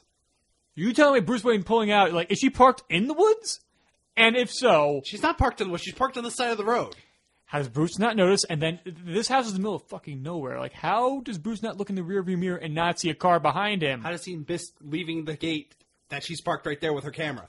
And then no, does not notice him all the way into Gotham City at this point. Two words: designer, drugs. He's a billionaire. He's got to be on some kind of opioid. It is very rough day. He's getting, he's going to visit his parents' uh, murder site, so he may be doped up on something. Yeah. No wonder he doesn't feel the gunshot later on. I always more took that as he was still wear- he's kind of wearing like armor That's that's there. That could possibly be. Stop texting me. because I uh, hate he, how many group times texts. does he, does he get shot in this movie? Three, four times. directly in the suit a few times, but like well, outside the suit, I think it's like the only once. That's the only time he gets shot outside of the suit. But that's how. I always thought it was a graze. Well, no, well it, it just goes through his jacket. maybe that's what ha- maybe that's what happened. But he's so in shock that he's still that Jack Napier's still alive. He doesn't feel it. But going back to Crime Alley is that it, it, this is this is really kind of like uh, not like an upsetting scene, but it's just a very powerful scene. Like no words are said. As a Batman fan, you know what they're doing. If you're not a Batman fan, you watch this for the first time, you're wondering like, what is this going on? But the reveal like later on makes it all worth it. Yeah. But like, Vicky picks up the uh, the uh, roses at one point. I'm just like, those aren't for you. Put those back. but these were for me. I mean, like, I wonder how many like booze hounds uh, over the years have picked up those roses to try to sell them for liquor. Now, afterwards. question: Is this the next day after they boned, or is this like a few days later? Next day. Okay, so she went back to her apartment, changed her outfit, drove back to Wayne Manor in time for them to to catch him. So she leaving. went to work first. That's when she had the moment like, like, who is this guy? And then goes back out to Wayne Manor Yeah. to follow him. And so, Okay. yeah, and so that's when the Gotham Square Joker shows up as a mime, and it's Mhm. like this is I love this outfit here, and it's like, and he's like, I saw it. He was there. He reached up, and he, s- with his dead hand, he signed it with his own blood. He did it with this pen. It's your Uncle Bingo. Time to pay the check, and he throws it into his neck. There's two cops standing on the stairs. Neither arrest him. No, they're just kind of like, wow, gee willikers, man. he just killed that guy. Gee willikers, vigilante Just man. kinda 'Cause there's no freakishly one. killed that guy, and also he wrote him out for sure.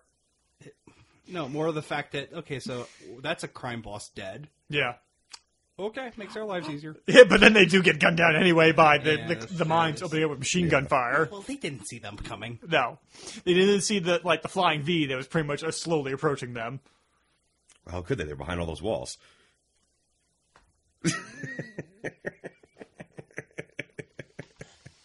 And so Batman recognizes Jack Napier as Joker. Vicky Vale's like, "You're still in the city," and Bruce Wayne's like, "Uh, "What?" No, I don't What? think you're still I in don't the have city time- more. I don't have time to explain my life to you, one night stand girl. You're getting so clingy right now. Okay, Why don't you love me, bitch? Get away from me. I'm Bruce Wayne. you could. Do you You know what? You her know what you- reaction was more like he just got shot. Not, Yeah. but not what you're in the city. yeah, and Knox is in the background, just like, "Oof, oof, oof." What do I do? What do I do? What do I do? I wish she could look at me li- that way.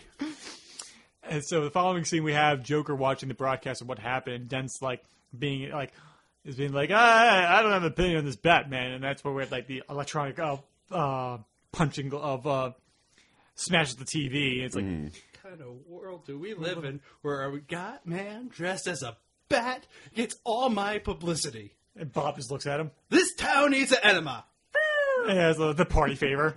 I also I love that he is He goes from a gangster, which I'm not. I don't like Joker as a gangster. Really? I don't like his character as a gangster. I like him better as a serial killer. Um, I really like how this transitions in here from that. I never noticed this before. I watched it last night. He repeatedly repeatedly says, "I'm an artist." Yes. I'm a free form murder artist, the first free form murder artist. Fully function homicidal artist. Yes. And I was I was like I never noticed that before, and I thought that was very creative, and I thought that was uh, just a great way to portray Joker. Because in my head going into this movie, I'm like, all right, I gotta I gotta get through gangster Joker. Uh, gotta get past that the mental block that I Yeah. have for myself. I mean, in other formats, uh, I was in other formats. I'm not a fan of Joker running a gang. Mhm. I can see him taking in people that want to follow him, Yeah, but yeah. never running them. More like I manipulate, like you're following me because of my fit, the, my charisma, my fame, my like everything like this. And Exact- I'm not that's- gonna, I will use you when it suits me, but I'm not going to organize you. Exactly. I had the same like that's my my view of Joker's always been as the iconic crime lord, uh, not not the the not the mobster. Yeah, because like in the Arkham Arkham video games, which I do love, but at the same time, it's, there's a little disbelief here where it goes like Joker's men are trying to take out Penguins and Two Faces men. Like Joker doesn't care. Joker doesn't care about these people. Why would I mean? Like, why does he have an army of gangsters? There, there would be more just following him, and he just doesn't give a shit. I mean, how would you feel about like in the Dark Knight about his the goons that follow him in that movie? But he was using them for a purpose, and most of those people weren't gangsters. They were psy- they were people who escaped psychotic wa- uh, wards. True.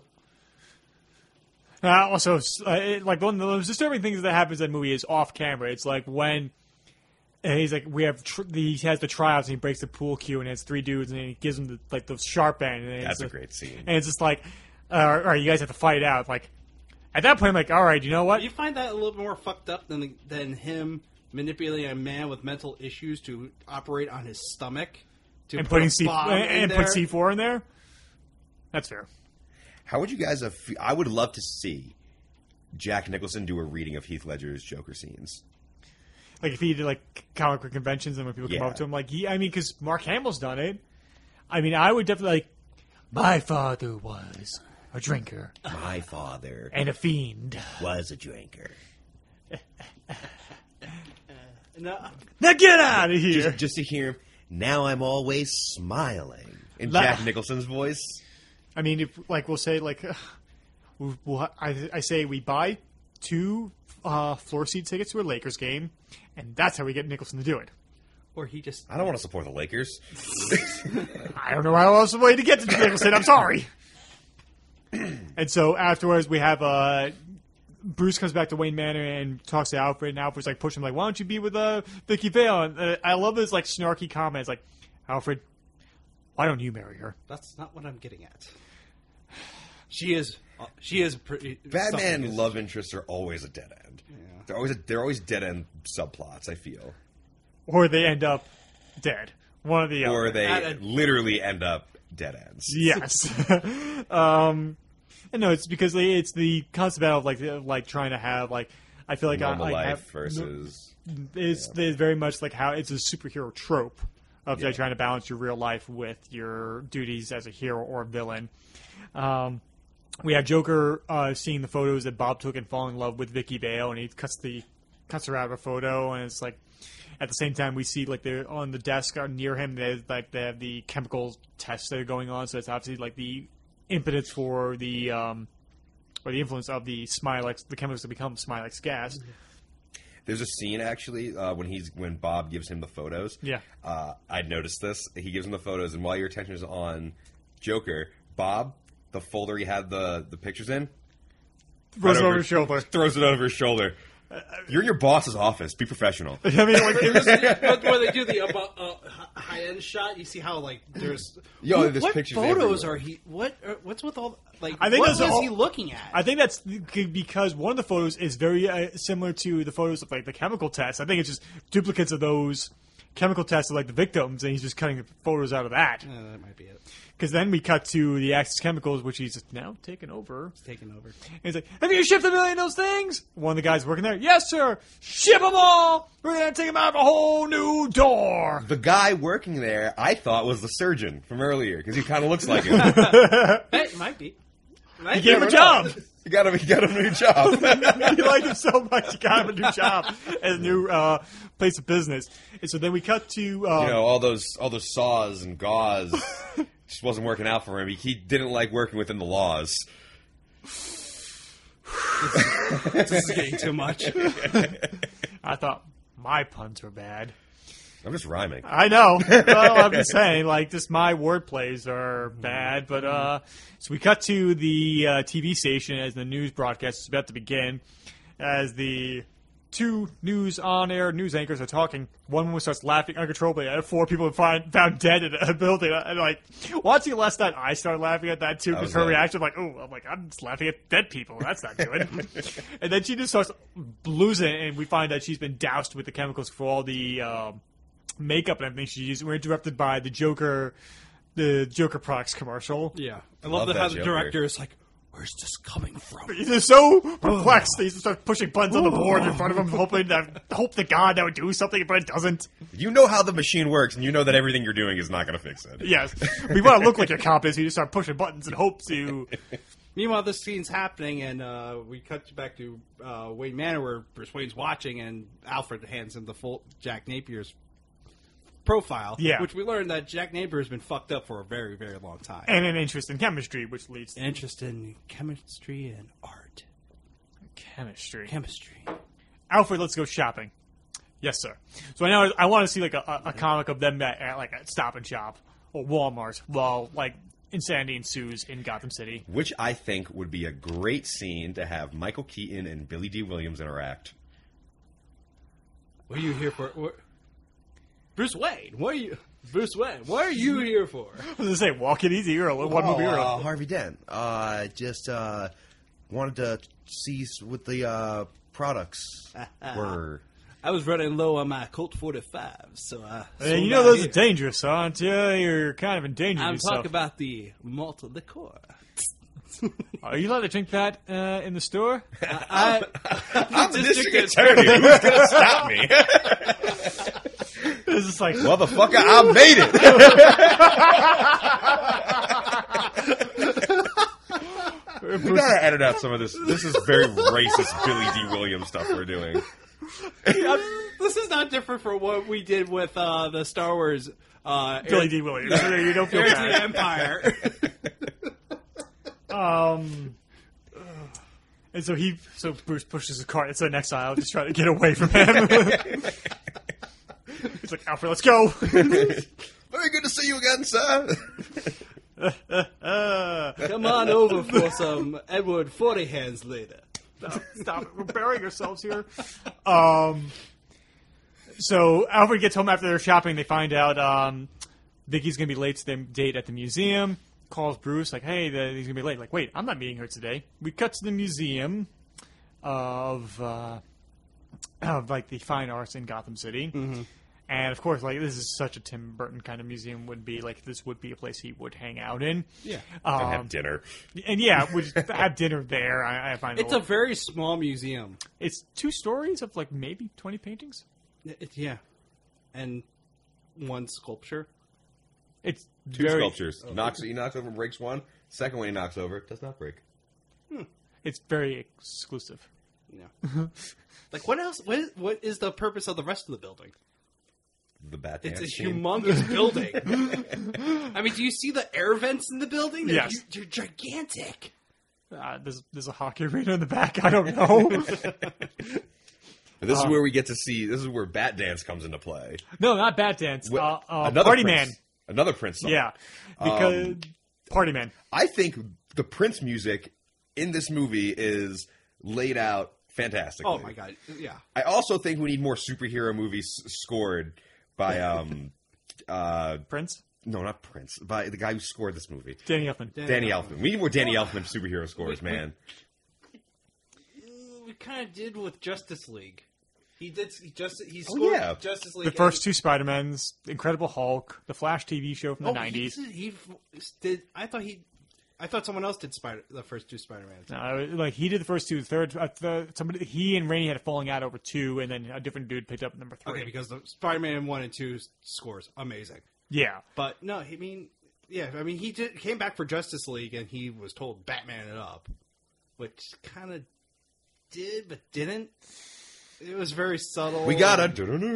Yeah, we got we got we waited like, It was like- but it was kind of like okay, it's, uh, wasn't that the bu- it wasn't bombastic enough? in my no, opinion. it was drowned out by the sound effects. Like you could have toned down the sound effects of the Batmobile roaring out of the Yeah. Da-da-da-da, dun, dun, Yeah. dun, dun, dun. I mean, like he did an interview where he's just like, "Oh, like are you gonna do like the Hans Zimmer's version of like b- his Batman theme?" And he's like, "No, there's one Batman theme." And I wrote it. Yeah, I'm like, I'm like, wow, why don't you just blow yourself while you're at it? It- it is the better theme. Like, dun, dun, dun, dun, dun, dun. that's like the Hans Zimmer, but it, it morphs into the Beautiful Lie, and it's just like, I mean, like Justice League score. The Justice League, it, the the s- score for Justice League w- left a lot to be desired. in my Yes, and opinion. I, I do not like his rendition of the Wonder Woman theme. The fact I didn't even know he did it should be enough to say that, like, he was brought in later on in the project to add more. Well, yeah, Yeah, because Junkie XL went out after they decided like the Junkie move. XL was originally tested to do that. Yeah, like because Hans Zimmer wasn't going to do it. It was Junkie XL who was going to do it because him and, and Junkie uh, Hans and Junkie did BVS. Yeah. Were they going for really? Yeah. He also did Deadpool. Mm-hmm. Which I en- I enjoy the Deadpool score. Yeah, me too. I yeah, have- so like I, I'm sure like he, it would have been something more akin to like how BVS was, but I'm just like a little disappointed. Like I, I'll, I'll get into my further points in Justice League later down the road. Yeah. Um, so the Joker arrives, um, gives a, a has a package of um, a gas mask for Vicky Vale, and a little note that says, "Please put this on right now." It's apparently Tim Burns' actual handwriting, like he wrote Like that creepy note, child hit crayon handwriting, which makes a lot of sense now thinking about it. You think Tim Burton writes all of his scripts in crayon? Black crayon. Black crayon. it was just like, and that's when Johnny Depp, I mean, Sweeney Todd walks in the room. on black paper, so that when he gives it to people, they can't read them. It's He's like, probably like "W- Warner Brothers. Can I get Johnny Depp in this movie? No. I'm gonna make another animation movie with Disney. Um, and so he Joker gasses the place. Everybody dies. Um, and, like, and a woman's face falls into the sp- spaghetti. With comedic sound effect. and a dude's face falls in the cake. And I always imagine like he's eating cake, the woman's eating spaghetti. They're at the same table. He wasn't Are they yet- at the same table? I'm pretty sure they're at the same table. Okay. And I figure like he was he's eating dessert, she's still eating dinner. He wants to get out of there, and obviously she's taking her time. It's like Mm. Henry Hill from the Goodfellas. He just wants to get the hell out of there. um, and that's when Joker and his men come in, and like Prince's music was going to be part of the movie, and Burton knew he was going to date it, so he made it diegetic and part of the movie itself. that's why it's playing on the boombox.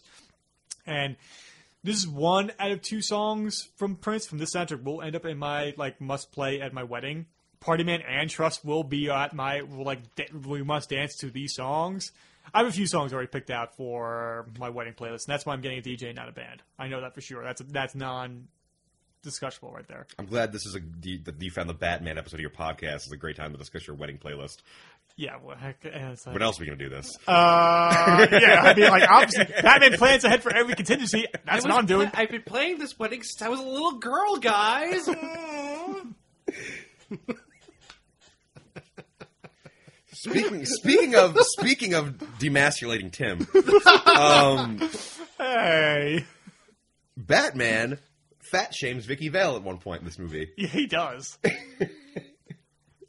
yes and no. Yes, you can. uh, The, I have more.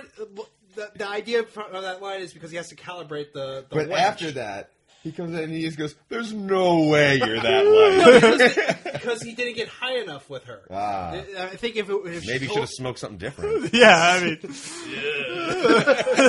no, but the idea I, that's how he came to the roof. He didn't mean to come through the roof. my He guess fell is, through. My guess is he had to calibrate the wench to uh, quick- cu- uh, calculate for the weight. Are you calling Kim Basinger a wench?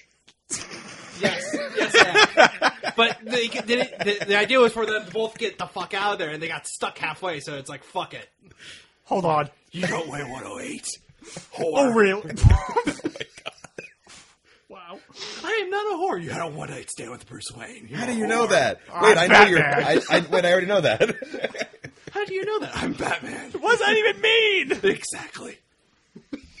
And so Joker comes in. They have the party man sequence. And they tear up the uh, uh, the museum. Um, uh, and always the continuity bothers me is when like they, they put like they throw up like paint The on one handprints the and handprints, and it, it cuts to like a wide shot. Like it's clean and again, and I'm like Um, I'm like oh god, I why? Mm, didn't notice that, but that's I've gotta noticed be this as a mine. little kid, and it's been bothering me ever since. I never noticed it. Because I'm an asshole. Your words. Everybody was thinking, it, and I was I was just man enough to say it. Way to be. Yeah, yeah. See, yeah. So You- we're you- getting close to my, one of my favorite scenes. Um, Joker tries to have a little conversation with um, Vicky Vale, and he talks about like, oh, she like he's going through her portfolio because that's what she's supposed to be showing to Bruce. And there's the Quarter Maltese reference to Dark Knight Returns in there. And I always had an idea of writing like a short story about Vicky Vale on the island of Quarter Maltese while Superman was tearing it up, de- um, defeating the Russian army. Wait, there's a ref. What is? What's the reference? in the portfolio, it says a Times article where she is the cover art for Corto Maltese. Mhm. Corto Maltese is the island where the Russian armies invaded, and that's where Superman goes to. In Superman. In- in Dark Knight Dark Knight Returns. Returns. In Dark Knight Returns. When he gets nuked. Oh, okay. So I, always, I always wanted to write a short story about Vicky Vale on the ground witnessing this happening. Yeah, but the, the, I think you told me that Cort- Corto Maltese is kind of the go-to for like third world country being like torn up, like Kind of, and then the country Total uh, conflict. Bialia is shown up. Bialia. That, but that's more recent because that's a more Middle Eastern country. Yeah, but but but that's yeah, but also that that was also back in the '80s. Like that shows up like in the Justice League International uh, comic book line where like well, there's shit going on in the '80s. But that- That's that true. area. I, I I mean, hell, um, The Russians invaded Afghanistan. So got and James Bond helped them. Helped Afghanistan. So being back James Bond did release uh, Osama bin Laden. in Living Daylights. Yeah, pretty much. Wait. you want to explain that one to Dakota? Oh man, I gotta go back and watch all the Bond movies. man. It- it- it- the character's name is not Osama bin Laden, but he did release a man who was kind of like in charge of an Afghani uh, Resistance group that we cut- resistance group against the Russians. Oh, God. Which Which is same like the same people that Charlie Wilson kind of helped. Yeah. like fun and so- give weapons and to it's fight like, back to It's Russia. very now you connected. Like that's Osama bin Laden leading the Al- uh, the t- Al Qaeda like against the Al Qaeda's the internal one, or is the, the Taliban's the terrorist group that goes outside the country, and Al Qaeda's the internal one, right? I believe so. Okay, yeah. So they help the Al Qaeda fi- like fight against the Russians. This is why you don't let the British do anything. What was the what is it? What is the alien all over audience in one episode, guys? Um, and so Vicky Vale throws uh, pu- like uh, Joker tries to use his Joker venom on or um, lapel like shoots venom at her. She throws water on him, and he's like, "Oh, I'm melting! I'm melting!" I love that one. And then she goes to comfort him, which is odd because she just tried to. Which is weird because like this, it's- you know who this dude is. This dude's wearing like it's the Joker. Yeah, and he pull, Like it's pulls well back and- aware this man has killed many people with cosmetic products at He this just point. and he just killed everybody in this museum. And you're gonna make sure. Oh, I'm sorry. Sorry, I don't I'm want sorry to. I it was turn, into, water. I turn into the Wicked Witch from the West. Yeah. Uh, Well, because she's Or the East. I guess that's kind of more like the fact that she kind of has a conscience and doesn't want to kill someone, and maybe he has a weird al- allergy to water. I don't know.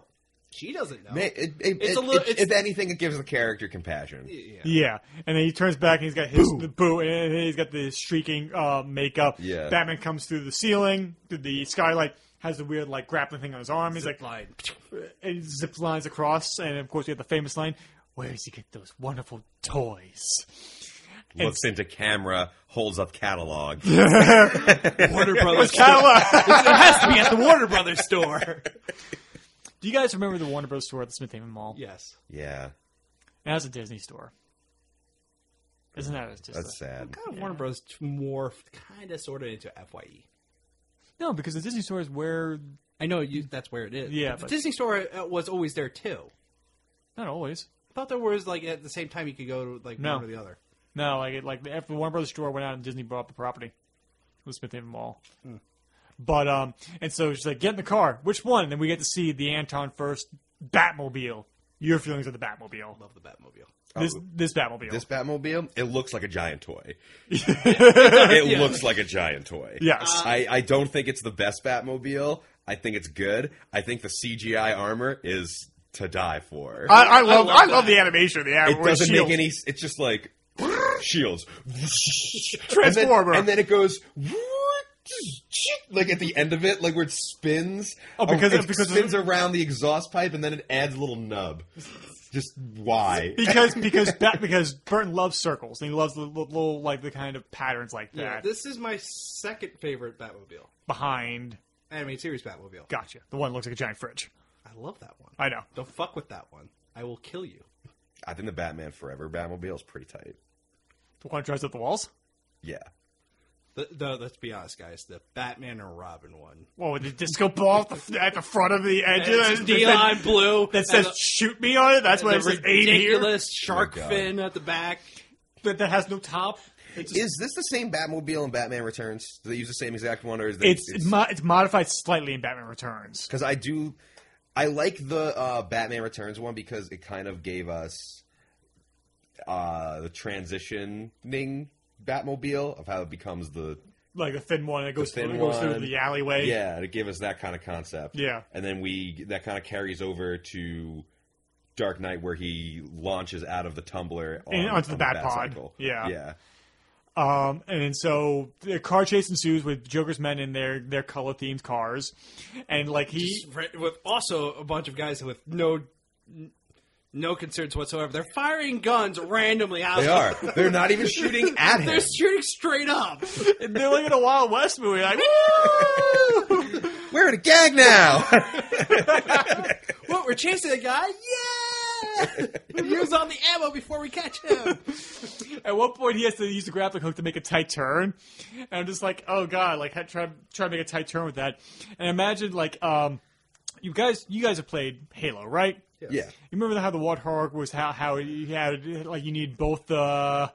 Uh, you need both joysticks in order to drive it. Yeah. Imagine like that's how you had to You drive also the need to Batmobile. hit the bumper to drift with it. Yes. Yeah. Imagine that as the Batmobile. Like that was the Batmobile's controls. You just could drift with that Batmobile. You know, uh, with that scene, it, like I hate the show MythBusters. Because it wouldn't have worked. Because they tested it, and the, the, the grappling hook, no matter how strong of a It would snap. it would snap immediately. Well, Mythbusters, if you're listening, suck my dick. Because it would work. I don't care if you have science in your There side. is a new MythBusters, by the way. Really? Yeah, it's on Science Network, and they got two different guys to do it.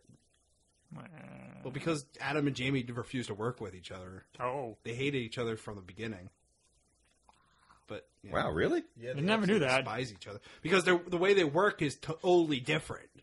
Okay. And they stepped on each other's toes we- way too much. Well, they probably should step away from each other so they don't have walking on each other's feet. You know what the fuck I mean. That's what blocking is for. Come on. uh, so Batman and Vicky Vale run away because they get to a uh, collision, and they're like, "Oh, let's abandon the car. Let's run, and let's run down the alleyway." Uh, they get cornered by the uh, the uh, the Wild West. Uh, the Wild West Joker gang. Yeah, this is the how much you weigh? Oh, 108. I think, and then they go But up. you see him messing with his belt. He's like, "Shh," and I, uh, it's still cool of him coming around the belt, him picking it up, Yeah. shooting. They go up for maybe a couple stories. Grabs that wench. You see that belt? You think I'm a belt? Grab it. No, not that. Uh, Oh, boy. Uh, and so Time he- and place. He, he goes up. Uh, don't stop now. oh my god! uh, If you women listening, Turn to- off Pornhub. I'm sorry. Um, he falls to the ground. She goes. She goes to the roof, and he gets he gets beaten down like nobody's business. He, he drops, and they're- the gangsters are immediately on top of him and shoot him like what three times in the chest. Yeah. And uh, What? no, blood. Who is this guy? Checks wallet. Like, Where- where? where does he keep his wallet? Take up the mask, and that happened. That's when Vicky Vale tries to get a photo of his mask off. Starts snapping photos, and it distracts the goons. They start shooting up at her. That's when we get into the first big fist fight with Batman, Yeah. Yeah. and lays waste to these goons. I love the guy with the twin swords. And that That- so, small twenty second sequence is probably the best Batman fight scene ever. I wouldn't go that far. I Ah, don't come on, about with like that. The, like him blocking with like his Yeah, that is cool, but with I'm the so- gauntlets and the spark shooting off of it. I still say the Ben Affleck, the, the, the Martha rescue scene in BVS with him the fighting best three, Batman fight scene. fighting three dudes at once, very Arkham style. Yeah. It is very Arkham style, yes. But like, it is iconic to see the sparks coming off him. But like, but it is it is a great fight scene. Don't get me wrong. Yeah, I'm Don't not- Get I'm me not wrong. So it's so short, but it's so good. however, I That think that's- doesn't need to be any longer. Uh, that- Doesn't need that's to be any how I longer. probably would fight with swords. I would just kind of swing them above my head, just like. and I love it. It's like, where did he come from? I also love. He's got a Muay Thai fighting stance. Yes. And, I mean, like, I mean, Very very Dragon Ball Z. he's, he's kind of limited what he could do. He's like, "T-t-t-t-" pa, and I can't believe it took what like s- five, six Batman movies until they got him to move his head. Yeah, Well, they made it a joke out, like the, the, they're like, oh, it'd be actually nice to move my ne- move my head. And, you know, because like this started the trend that all the bat suits up until the Dark Knight fol- followed. That it was kind of like this like really big solid piece. Like this did it. Returns obviously did it, Forever, uh, Robin, and Batman Begins. And I and I and I am the belief like I, I've made no bounds about it. I prefer Batman Begins over the Dark Knight. However, it makes a lot of sense to have his suit like lo- that kind of limber in the Dark Knight. Right. The ma- the shape of his cowl, I think, was better in Batman Begins than Dark Yeah. Knight. I do, but you and I will disagree on though which movie was better, because I preferred the Dark Knight over Batman Begins. Right. And your brother prefers Dark Knight Rises. We don't talk. What a fool. um, and so He doesn't listen to this podcast anyway. Yeah, that's all right. Uh, and so he, remote control Batman wheel comes pick him up, and then we have him drive through the woods. I love the music in this scene. Oh my god, the music's great. And it's like the tracks go descend to mystery, and it's just like him driving through the woods that looks just like it should be have like a then kind of like Nightmare Before Christmas could be happening a few feet away. In Batman I, I always associate this this uh, this going on around like like October. Yes. because, just simply because of this driving scene. With and all the leaves on the gr- on, Yeah. the, gr- on the ground, and and then like Vicky Vale's like, "Where are we going?" And Batman's like, uh, "Pay no attention to her." Uh, there's just some random. Trust yeah, me. this Batman doesn't know how to have conversation. Doesn't know how to do small talk. He's just he's like even Bruce Wayne. He's just very he kind of just mumbles his way out of Oh, conversation. come on! Imagine Batman doing having small talk. So, Where do you work? Where do you work? What do you do for work? Uh, I, I'm uh, seamstress. Nice, nice. That's uh, that's cool. What's your favorite color? Purple. Uh, interesting. Mine's black. I can tell. You know, black's not a color. to some people, I'm Batman. it's like uh, it just speeds up into the Batcave. no, but I do like how she, like Vicky Vale's leaning closer, trying to figure out who who we like. Who he is? Yeah, like- and they He turns just turn the on the light lights. on, and, like, which is perfect because like that would like dark. You're in the dark, your eyes adjust naturally, and then all of a sudden this Ah. bright LED light shines right into your eyes. I also I love the back computer in this movie. Yes, because it looks like an editing doc. And It does. Might well just be an editing doc. Mm-hmm. It probably was. And they decided to repurpose it. Yeah. You find out that Batman's cracked the code about all the chemicals, and so gives her the gives Vicky Vale the information, but take, takes the film from her after knocking her out. No, I, presumably, I love the sequence. It's like why don't you? Why didn't you just give this to me? Because there's something I want from you. Oh yeah, covers her, and then she wakes up, kind of like it's- if you Very really- Alan Morey. It actually does because she wakes up, her skirt's kind of hiked up near her butt, and she's laying on her face, kind of like, what did Batman do to her? took the film. Uh, it was all But it was you- all an innocent, but it was in, it was in her it was in her bra. So I love how she rolls over. and She feels it. it's like, oh, Oh, he took the film. and my dignity. no, Bruce Wayne did that earlier. in the movie. I swear to God, I've seen that dick before somewhere. I can't just pin it. I don't know. Can you take your mask off? No. I'm Batman.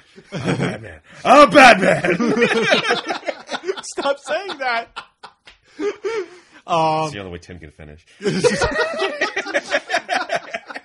Yo, I dated a chick named Vicky, and like this Was that the only way you could finish? I did too. but We never went there. We never had a Batman fantasy. No, because I'm not you. I do now. that sounds like a good idea.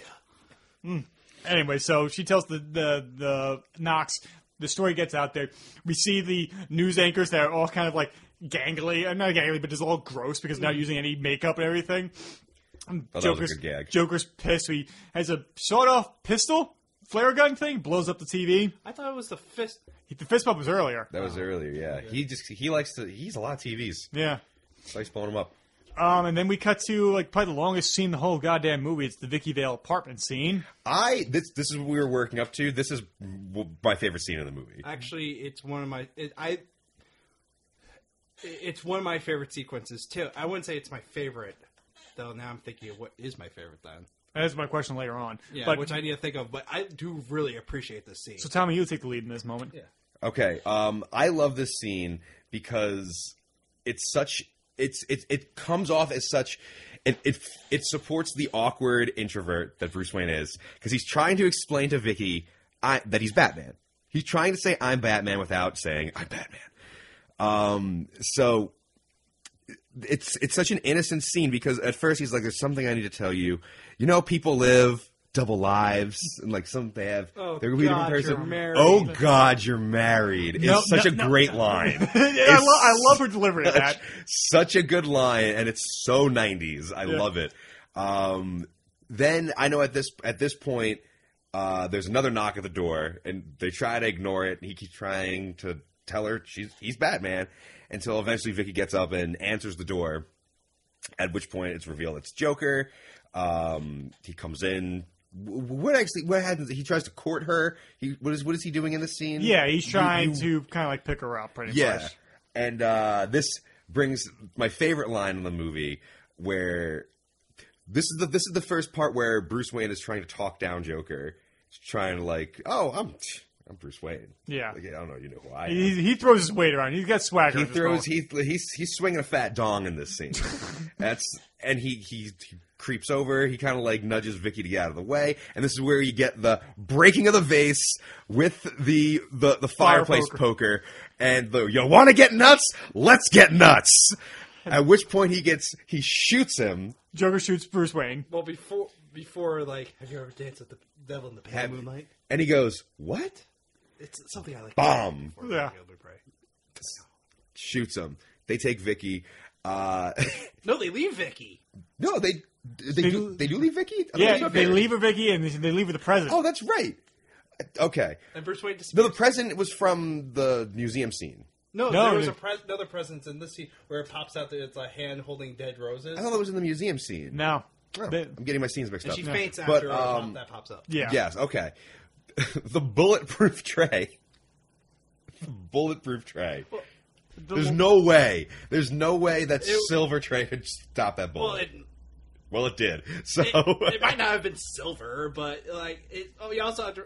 Okay, now I'm getting a little too MythBusters in my opinion. It's also a small caliber bullet being fired at him, and yeah, that might have cracked a few ribs. Also, how do you know where he's going to shoot him? That's- That was- that was- it's that a was very bad. Man with no, uh, it's a very uh, fi- uh, fistful of dollars moment. Yeah. Yeah. But at least he had a whole chest plate. The heart, your own, for, uh, for what's Ramon. Um, Ra- uh, Ramon. The heart, Ramon. Do you have any other Aim for notes the about heart. this scene? I, but I love the introduction and how, like, in the beginning of the scene where he comes over, she's pissed at him, and he's like, "I want to talk to you about something," and she's just, "Bah, bah, bah, bah, bah," and he pushes her, her. Her dad's like, "Listen, I like you. You're a really nice girl, but for the moment, shut up." That's a great. That's that's great. And just like, and- that's and, awesome. like her face, like you just told me to shut up. Like, Yeah, her and you eye- see like- she's pissed, but now she's listening. right. So, all right. So after this scene, which is, I love this. I love the scene. I think it's great. I think, um, I think Michael Keaton's great in it. I think Jack Nicholson's great in it. I think their interaction is fantastic. Um, Kim Basinger looking gorgeous, doing what she does.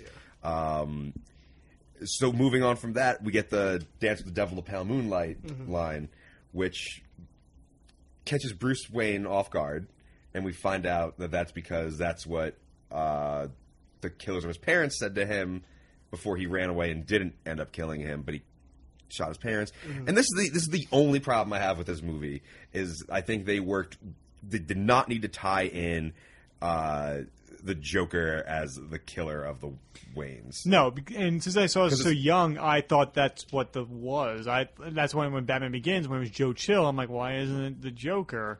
Right. So Because I was um, unaware of Joe Chill was the person who yeah. actually did it. As a kid, this is the Joker origin for me. Yeah. They w- w- for a character that I love has no origin story. It's pretty crazy that I grew up most of my life thinking the Killing Joke origin story essentially is the definitive origin. Right. of To the some people, Joker. it is. Yeah. Um, although great because this is before CGI. young youngening. Yeah, we'll that call it. young that young kid, Great that, casting. that kid who plays great uh, casting, young Jack Nicholson. Yeah. like It that was was super creepy looking, too. Yeah, it nailed it. I think they nailed that. Um, but like my like two cents on this previous scene is that um, uh, I do like the moment. I, I like the moment when he's like talking about Jack, and it was just like and as a concept, pretty much like he's like you know. He's kind of a bad egg, like hurt people. I like him already. Now, And Uh, you the want me to whole- read the quote? Yeah. Uh, I know who you are. Let me tell you about this guy, though. Jack, mean kid, bad seed, hurt people. I like him already. now you know the problem was he got sloppy, you know, crazy. He started to lose it. He had a head full of bad wiring, I guess. Couldn't keep it straight up here. He was the kind of guy who couldn't hear the train until it was two feet in front of him. Hmm. You know what happened to that guy, Jack? Well, he made mistakes. And then he had his lights out! now you want to get nuts? Come on! Let's get nuts. It has devil have have you danced with the devil in the pale moonlight, which I've said m- so many times in my life. Um, so yeah, Bat Bruce escapes somehow. Um, uh, Joker interrupts another uh, broadcast as the the mayor uh, Ed Koch lookalike is- says like, uh, the parade's been indefinitely po- postponed because we cannot guarantee safety. Uh, Joker's like, we'll still have the parade. I'll throw out twenty million dollars in cash as long as Batman just shows up and sees me face to face. Fights him mano a mano. Yeah. I've taken my makeup off. I would say you take off yours. I understand making him the killer of it because it makes it the the fight at the end more personal. They didn't think they may not make a sequel to this, so they, obviously they were going to kill the Joker at the end. It's just it's just like another step of like Batman lore being trampled upon just to make the movie, which we're going to get into a little bit more as as the third act rolls out. And so we had the flashback of murdering the Waynes, and I still love this sequence, this dream sequence, this flashback Yeah. sequence. It's it's still unnerving and like It's done very well. It's yeah, done very well. And like there are times where I'll roll my eyes at the Waynes being murdered. Like the only two ones I still really enjoy is this and the opening of BVS because the opening of BVS is so stylistically done. Right, it's I- done very similar to this one. Yes. I actually prefer this this uh, Wayne killing scene over um, Batman Begins. Oh, really? Yeah, I just think because this is just more well done. I don't even remember the Batman Begins killing scene. Right. I Because it- remember- 'cause it, because it is abrupt, and it, that's I, the I point of remember, the scene. I remember this scene. It's very stylistic. I remember the BVS one. Very also stylistic. Um, so yeah, Yeah. I agree with you. Um, and it was the first time of me seeing the pearls falling, and which I was like, I, like I, I, as a Batman fan, I think I'll never get any woman in- in my life pearls because I feel like that's just like signing her death warrant. Like, no, Oh, I agree. yeah, you were just pretty bad Also, I karma. think pearls are tacky, but yeah, I mean, they always get ripped off your neck and you get shot. you see a woman on the street, like, "No!" Damn it! Sorry, lady. You know the rules. you just break into the song you had it coming from Chicago. um, Vicky Vale's in the Batcave. Yeah. Moving on. Uh, Alfred is the best of intentions for this moment. I mean, even Bruce Wayne's not surprised that Alfred did this. No. I mean, he was. I mean, Alfred throughout the entire movie has been hinting, "Hey, maybe you should tell Vicky Vale about your secret. Maybe you should like settle down with her. Maybe you should. Have Maybe I should put you in the home, Alfred. Maybe you should go suck a dick. Maybe I should get a new butler. You can't. You can't find a new butler without all this, sir. I'll write a tell-all book. Actually, if I go missing, my publicist will publish that book. you devious bastard. This is why I hired you. You see, that, that was imagine, imagine late 80s Michael Caine as the uh, replacement with his cocky accent. So, I heard your last bu- butler didn't work out. I thought a shock in my last movie. It was kind of, oh, shit.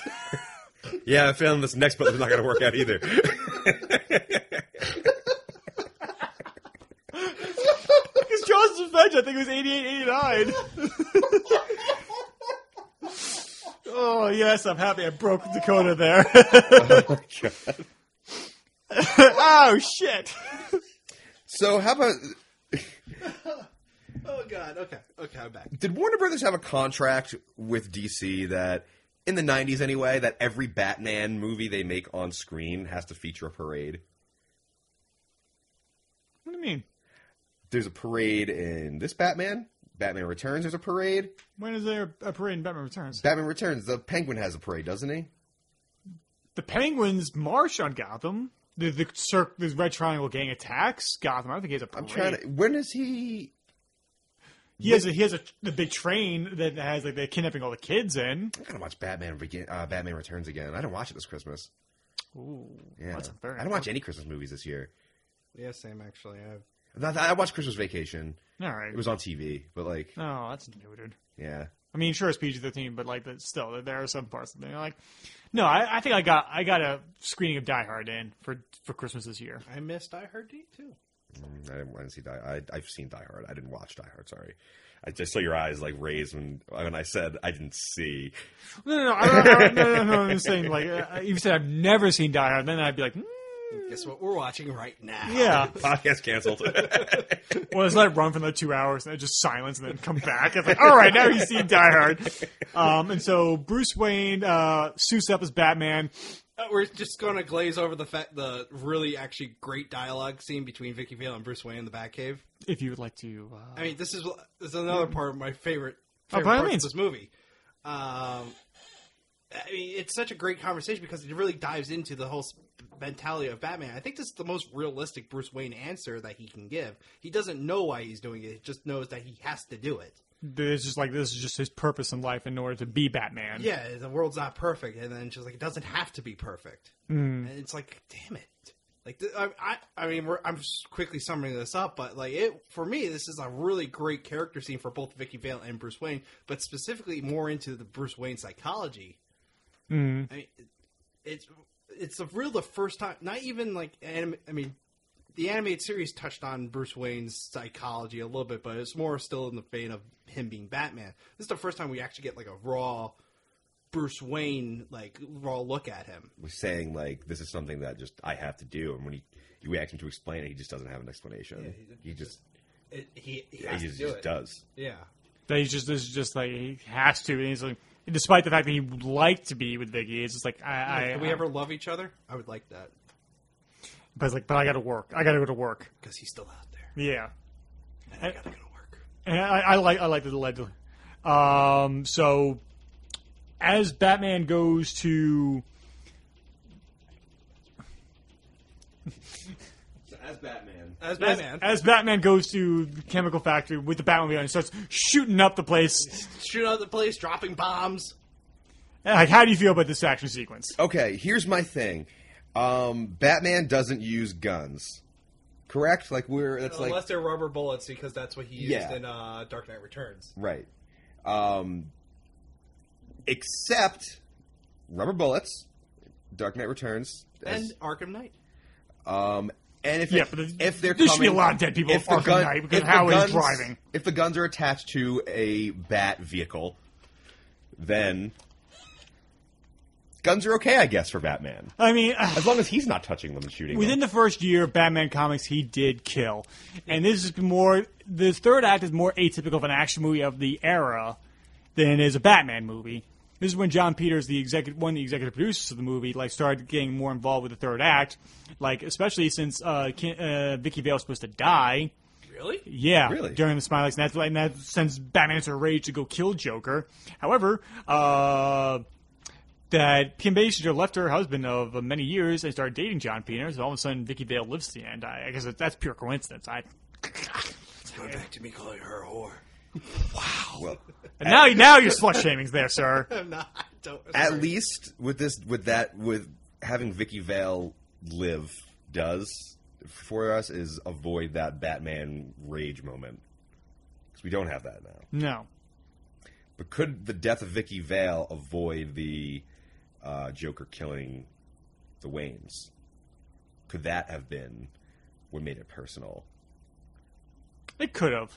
Do you think- I, I think they could have switched that, and that would have worked better. yeah, and then like you still could have had like it could have been like because they kind of follow like a James Bond formula afterwards because it's like every movie we have a different woman as a love interest for Batman, and it could go back to on Her Majesty's Secret Service or the, uh, many James Bond movies where people that James Bond was involved with um, uh, die amongst his mission.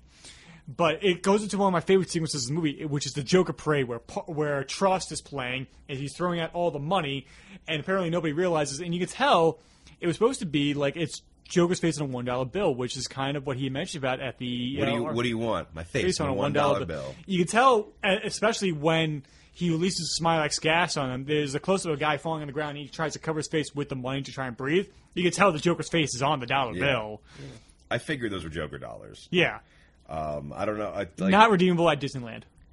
oh, you know? Do you know that? Yeah. For a fact. I tried. It, Oh. it was not working. Not I, I working. tried my Monopoly money, and then I was Did you actually. try Universal Studios? I did not. You, maybe you should. I know. I didn't want to drive the extra half an hour there. I was Yeah. like, I was already at Disney. I was like, I'm They going were- in. would have only worked at the Warner Brothers store. Probably. Oh, shucks. But then the Batwing comes into the movie. My balloons. Best lie in the movie. Those are my balloons. he stole my How balloons. come nobody told me he had And one one, of those things. Bob, gone. Bam. Poor Bob. I, I just, lo- but to be honest with you, that's always one of my favorite Jack Nicholson acting moments in this movie because that would be the legit Joker reaction. Yeah. Yeah. My balloon. he stole my balloons. Um, and I love like they stood. The Sphinx is done in the '80s, so a lot of these special effects were matte paintings and stuff. A lot done in camera, especially miniatures. Like if you watch this movie on Blu-ray and you see like the helicopter that when um, Batman calls the remote uh, Batmobile back to him after the Axis chemicals blows up, it cuts to a model shot of, or a miniature of a helicopter, and you can tell it's just a Joker action figure and a goon like in a remote control helicopter. Because when it turns, it's like it's like like that is a that is a doll in there, especially and in, in the Batwing miniature, you can see there's a little Batman action Little figure. Batman. The same thing when they did um, for um, the Dark Knight Rises, when they did a lot of the stuff for the uh, the bat flying around, they put an am- they built an animatronic Batman to be in the the pilot seat. Oh. Yeah, but um, and so and I love the music in the scene, and like he comes, Batwing comes, swoops up the balloons, drags him up, and I love like it makes no sense logically, but the Batman Batwing goes up into the clouds, The moonshot. Moonshot. I always smile at the moonshot. yeah, it, it just plummets back down. Okay, Batman with the Gatling guns and the rockets. He needs to get those calibrated. Yeah, or not use them at all, like because he kills people around him. He doesn't kill anyone. There's nobody around him, but he just. But no, earlier on, before he goes the the run on Joker, he does fire at the cra- at the uh, goons. He does kill a few goons, uh, uh, Joker goons. rubber bullets. That's all I'm saying. Okay, what, how do you explain the rockets? Rubber rockets. Ah, Ow! Just ow! Bonk. They're tear gas filled. They're ri- they're they're Riot grenades. where yeah. they shoot rubber. the Bullets. rubber balls out, and then Joker pulls out the biggest hand cannon. So funny. that shouldn't have worked because we see his bended knees getting off the parade at one point, the, the parade float, and takes down the Batwing with one shot. I'll believe it. That's what get, Batman gets for We buying s- from China. Did it happen? We saw it. We're talking about it. Yeah, I mean, I would not be surprised that Batwing had a made in China stamp on it. That's why we buy 10,000 of them, and we buy the other people from China, and we assemble them ourselves, Master Wayne. Good thing Uh, we have spares. and I, the, the only part, like, the miniature that kind of gives it away is when it crashes. You can kind of tell, like, the little cars in the foreground. Like, oh, those, those are Hot Wheels in the foreground right there as that thing's blowing up. It's not egregious though. No, it's not. It's not terrible, but it's, it's just a sign of the times. Um, Joker grabs Vicky Vale. Knox has been knocked on conscience. Knox is knocked out. Um, Knocked out Knox. knock out. Uh, Mama said, "Knock you out, Knox." Um, Mama said Knox, you out. all right, cool. All right, LL Cool J, let's relax. Uh, Joker comes up to Vicky Vale with the giant gun still. Like, all right, like, like, give me a purse. I gotta get you to the church, and they, they decide they decide to climb the cathedral for reasons because they, that's how the ending's supposed to be. Because that's another thing John Peters and Peter Gruber is like, yeah, we're gonna have this is how the ending's gonna be. Like, all right, Boys, I Batman, need to pick up in five minutes. five minutes. Better make Like, it ten. Yeah, looking at gigantic the buildings. The cops finally show up after Joker, uh, Vicky Vale, and Batman are now in the Why cathedral. didn't, they, sh- why didn't they just show up when you The know, parade was going on. The Bicentennial Festival. Save the festival. The guy killed most of Gotham. He has reduced the population of Gotham by several thousand people. And Giul- Giuliani killed the homeless. that guy's an elected official. So, not all heroes are names. oh my god! Oh boy! Uh, Joker drops uh, a bell that that denies entry into the cathedral. I love how Gordon like it lands into the entrance, and Gordon tries to push it. Like, yeah, yeah. All right, I've done my job. How do you guys feel about the Commissioner Gordon from this series, this this this quartet of Batman movies? Oh. He's pretty much like Chief O'Hara from the '60s Batman show. Chief O'Hare was better. What? Chief O'Hare was better. I didn't, I Oh didn't my God. Mind, I didn't mind this. Like at, inside this movie, I think he served his purpose. Outside of it, uh, going forward, He's a bumbling oh idiot. My God, it gets worse and worse. Especially Batman and Robin when he's like like when Batman, I'm using Skype. he's he's turning That everything. hasn't into- been invented yet. Oh no, I'm lost in a time loop. Um, it reminds me of you ever watch the the TV show The League yeah, with uh and like uh, the actor plays Taco John La Jolla. yeah. You've listened to his raps, Uh, not since the league ended. oh, but do you know of like the WTF Collective like songs? Yeah, yeah. There's one in, thir- in the WTF Collective three. Like he's just like uh, uh, I'm MC uses time irresponsibly, and at one point he's like, I went back in time to see my parents uh, the, on the night I was conceived. We all hung out. We didn't. We all had a good time. Actually, now that I think about, it, didn't have any alone time. No, It's out of existence. And it has one of my favorite lines. I know it's gonna it's, it's so fucked up. I, I said on a, on a podcast with you, Nikki, you you guys were surprised how I, I rattled it off because it was a line from the song. It's like MC necrophiliac, where all my dead bodies at, and it is it's a whole stream of of like having sex with corpses and everything. Oh my God. And that's when the, there was a guy that called chorus guy who killed himself at the end of the second song, comes back as a zombie in the third one. it's a whole saga. These these videos I'll have to show you. Okay. So Batman climbs the, the top of the cathedral where Joker's goons are there because reasons. They're there. Even though Joker Because knows. plot. Yeah. Uh, I especially like the one that jumps from like this enormous height and just falls right through the floors. It's like Ah! Goes- what? And Batman just kind of like He's that like, just happened. He's totally taken off guard by this.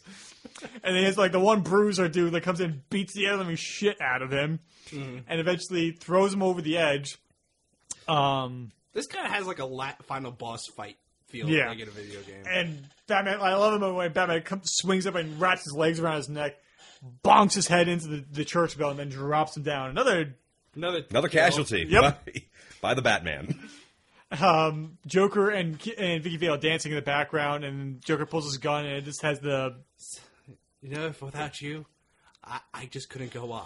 Click. and the little And- bang and, flag yeah, comes she flying screams- out. She screams and faints.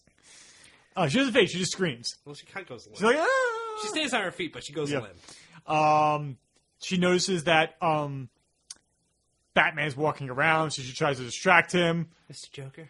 And she just starts kissing his shoulder and kissing his chest. She she she kind of like falls out of frame. You're like, uh, what's going on? And then Dome. Joker Dome. the guy makes a face like he's ready for it. Just, and then and then you just listen- and you hear like, excuse me. Joker turns to the side. You ever dance with the devil in the pale moonlight? He gets clocked in the face by Batman. Yep. And I love it when he punches him and he Joker spits up the fake rattle uh, chattering teeth at one point. And he punches him in the gut. Uh, Joker punches Batman in the gut and doesn't do anything. And he's like, "You kill my parents." Like, "Jo- this dude's killed so many people in his life. Do you think he's gonna remember just two people? No. You have to narrow it down, guy. Definitely not. Well, yeah, I mean, it made it clear that like he didn't know what the hell he was talking about. Yeah. like, yeah. You say yeah, I, I say you created me. You created me. I you say that back, and like How childish is that? He pulls on puts on a pair of there, glasses. you wouldn't punch a guy with glasses, would you? goes over goes over the railing again. Um, he pulls Vicky Vale and Batman over, and they're hanging onto the edge of the cathedral. Uh, Joker tries to uh, get out of there. Batman grappling hooks himself, grapples Joker to a gargoyle while he's holding onto a, the ladder attached to a helicopter. Gargoyle comes detaching from the cathedral. At that point, if I was the helicopter pilot, I'd just move on over to the church and just drop him. Like, all right. There you go. Yeah, if I can get close enough without the blades hitting, I'm like, all right. But Joker falls to his death. Batman and Vicky Vale fall, but he grappling hooks them to safety. It's always weird when it cuts through the shot of Joker on the ground. And it's just like his little laughing box is going off. That always was the creepiest thing to me as a kid. Yeah. I was just like, the first time I saw it, I was like, wait, here's five year old Tommy. Was the cassette tape talking the entire time? Exactly. I, I, I, as, I think when I was a kid, like when I saw it, like it's like, does this mean Joker? That's not the real Joker, and Joker's still yeah, like it's very confusing for a kid. Yeah. Like, but it is a creepy scene. It's a very creepy scene, especially with this this smile still on his face and the dead stare. yeah. So, but why does he have that in his pocket? It's Plot. just like yeah, I guess plot. like just in case my heart stops beating, this will automatically go off and have a. It's a very Joker. Creepy It's a very Joker thing to do. Yeah, and it's just it's ridiculous, and it's just um cuts to the fi- like I guess a couple days later where like Dent is holding a press conference and Knox is trying to have like one last like her trying to get like maybe one last attempt at Vicky Vale. She kisses him on the cheek, says goodbye, Alex. We can be still be good friends. Friend zoned. Knox I is like, walked away. Knox is like, oh, the job will never never leave me.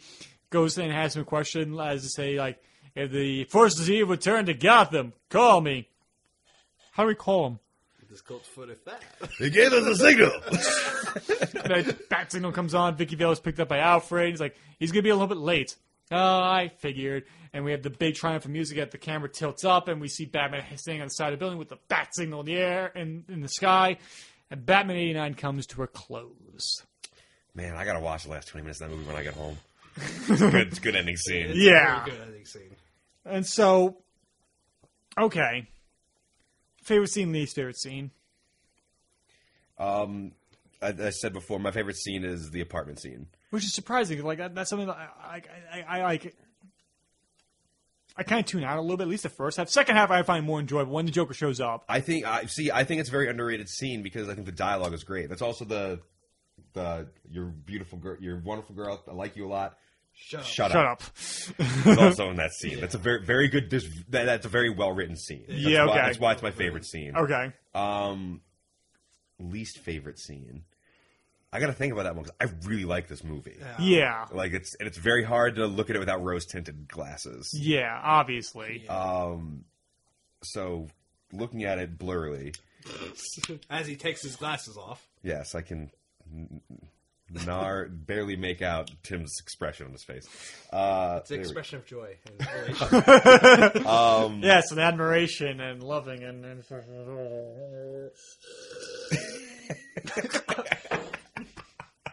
Are you legit drowning? Okay. Because I was thinking, like, how funny would it be if Tim just drowns right now? I drowned on land. Does any?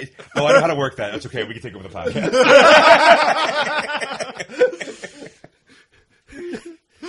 Put hhis body next to Vicky Vale's in Dark Knight Returns. Batman Returns. Dakota. Uh, favorite scene. So I'm actually like really think about it, the apartment scene is probably up there, but I'm kind of stro- split because I do. No, it's okay. We're playing footsies on. That's all right. it's Batman Day. I, I met you just what two hours ago. But we went to school Playing together. footsies. I slept with most of the people I went to school with.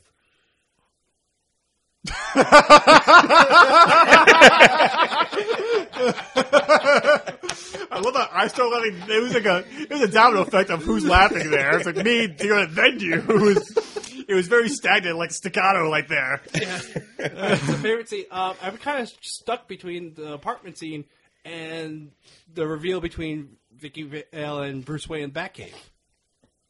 Because I really love both scenes. Mm-hmm. Mhm. And yes, yes, Alfred did betray Bruce Wayne, uh, Bruce's trust there, but he he does, but he doesn't No, he, he does it for his own good. because it's like Bruce Wayne wanted to, but it's like without Alfred, he would never have admitted that he's Bat- Batman to Vicky Vale. No. but then the dialogue scene, I, I wrote- okay, I'm going to lean definitely put my stamp.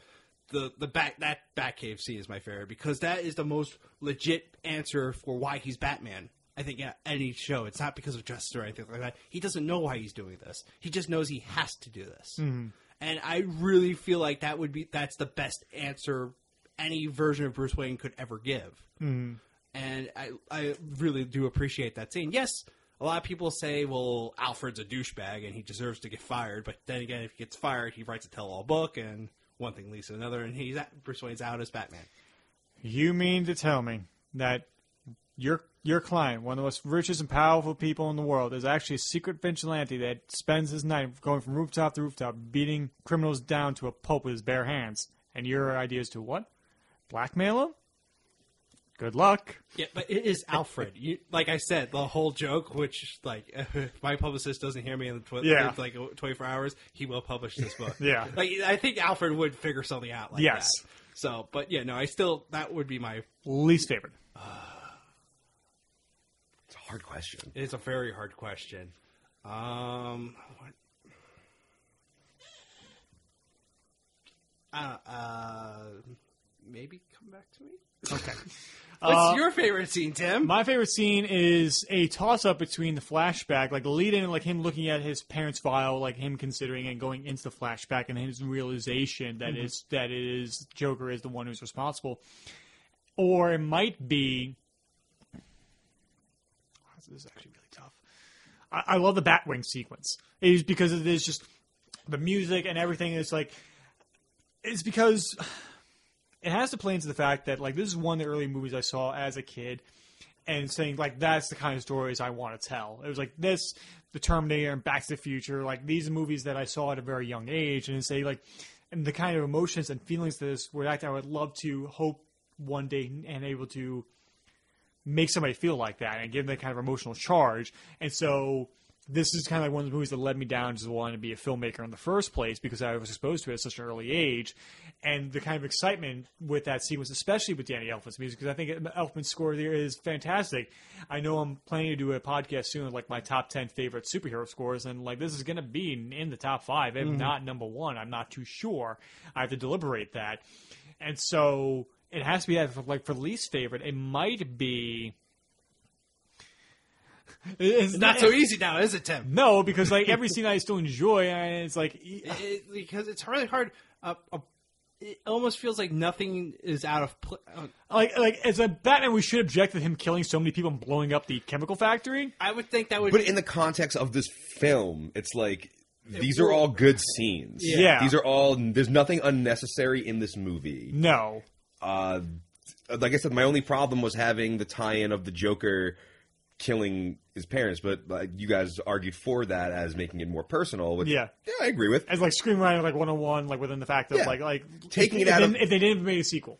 Yes, exactly. Same thing. Um, but just it, well, like I said before we started the podcast, you remove Batman from this movie, it's still a really good movie. Yes, I you're, guess like, miss- you're missing a main character. Yeah. But like it's it's if this was not a Bat movie, if, if this was a if this was a crime movie, and from it's- Vicky Vale's point of view, we like we Vicky never Vale's see- point of view, remove Batman, put a cop there. Yeah. this should still be a great movie. Yeah, be actually a decent. It would be a decent '80s action movie. Yeah. And I think like maybe like the only disappointment, like maybe not least favorite scene, but like a disappointment is like that when Billy D. Williams and Michael Keaton never share a scene. Yeah, I think it's just that's just like The lost unfortunate. opportunity. Yes, and the fact that Billy D. Williams never came back to Two Face. Didn't he? He wasn't Billy D. Williams in Returns. Yes. No, I thought he was. I could have swore that he was. I could have swore he was. IMDb. it- I I I uh, I'll bet you all the money in my wallet right now. Which one is in your wallet? I got like six bucks. Okay. Uh, That's a bit Billy, bad. Wood, Billy, Billy D. Williams is none of that. I'm like, I'm discrediting my debit card. in there. That's why I did not. That's why I, I, I specified the cash in my in my wallet. Um, because like apparently, like I heard on another podcast, like the, the, the character of Max Shrek was meant to be Harvey Dent running for like more power in Gotham City, and, but they changed it at the last minute, so that's why Billy D. Williams is not in the second movie. And by the time Batman Forever came around, Billy D. Williams is not that big of a star. Tommy Lee Jones is coming off the Academy Award win off the the Fugitive, and and obviously Joe Schumacher and Warner Brothers is kind of casting off of huge successes because Jim Carrey had the previous year in '94 he had The Mask, Dumb and Dumber, and Ace Ventura: Pet Detective all came out the same year. Yeah. and he made half a billion dollars in '94 dollars because of those three movies combined. Um, and so wh- another experience I want to talk about before Okay, it's so he wasn't. I could have sworn that he was. I thought he was too. May- uh, Maybe Like, a um, small, like he was in like, like, a- one like a cameo Yeah. kind of thing. Yeah. Anyway, Uh, Dakota and I had a very s- special experience with Batman 89. Um, and the, do you want to tell that story? When we saw it on the big screen. You're gonna hate me, but I don't. You have to re- remind me. You, Mike, and I went to go see this for the 25th anniversary at the Cinema Arts where Denny O'Neill was there. Yes, thank you for reminding No me. way. Denny Yeah. O'Neill totally ignored me when I wanted to take a picture with him. But I peed next to him. Yeah, you, s- you, you. Is that where you asked him to take a picture? I would have ignored you too. Mr. O'Neill? Excuse me, Mr. O'Neill. I know you have your dick out, but can I take a picture? But I mean, us. When in Rome, right?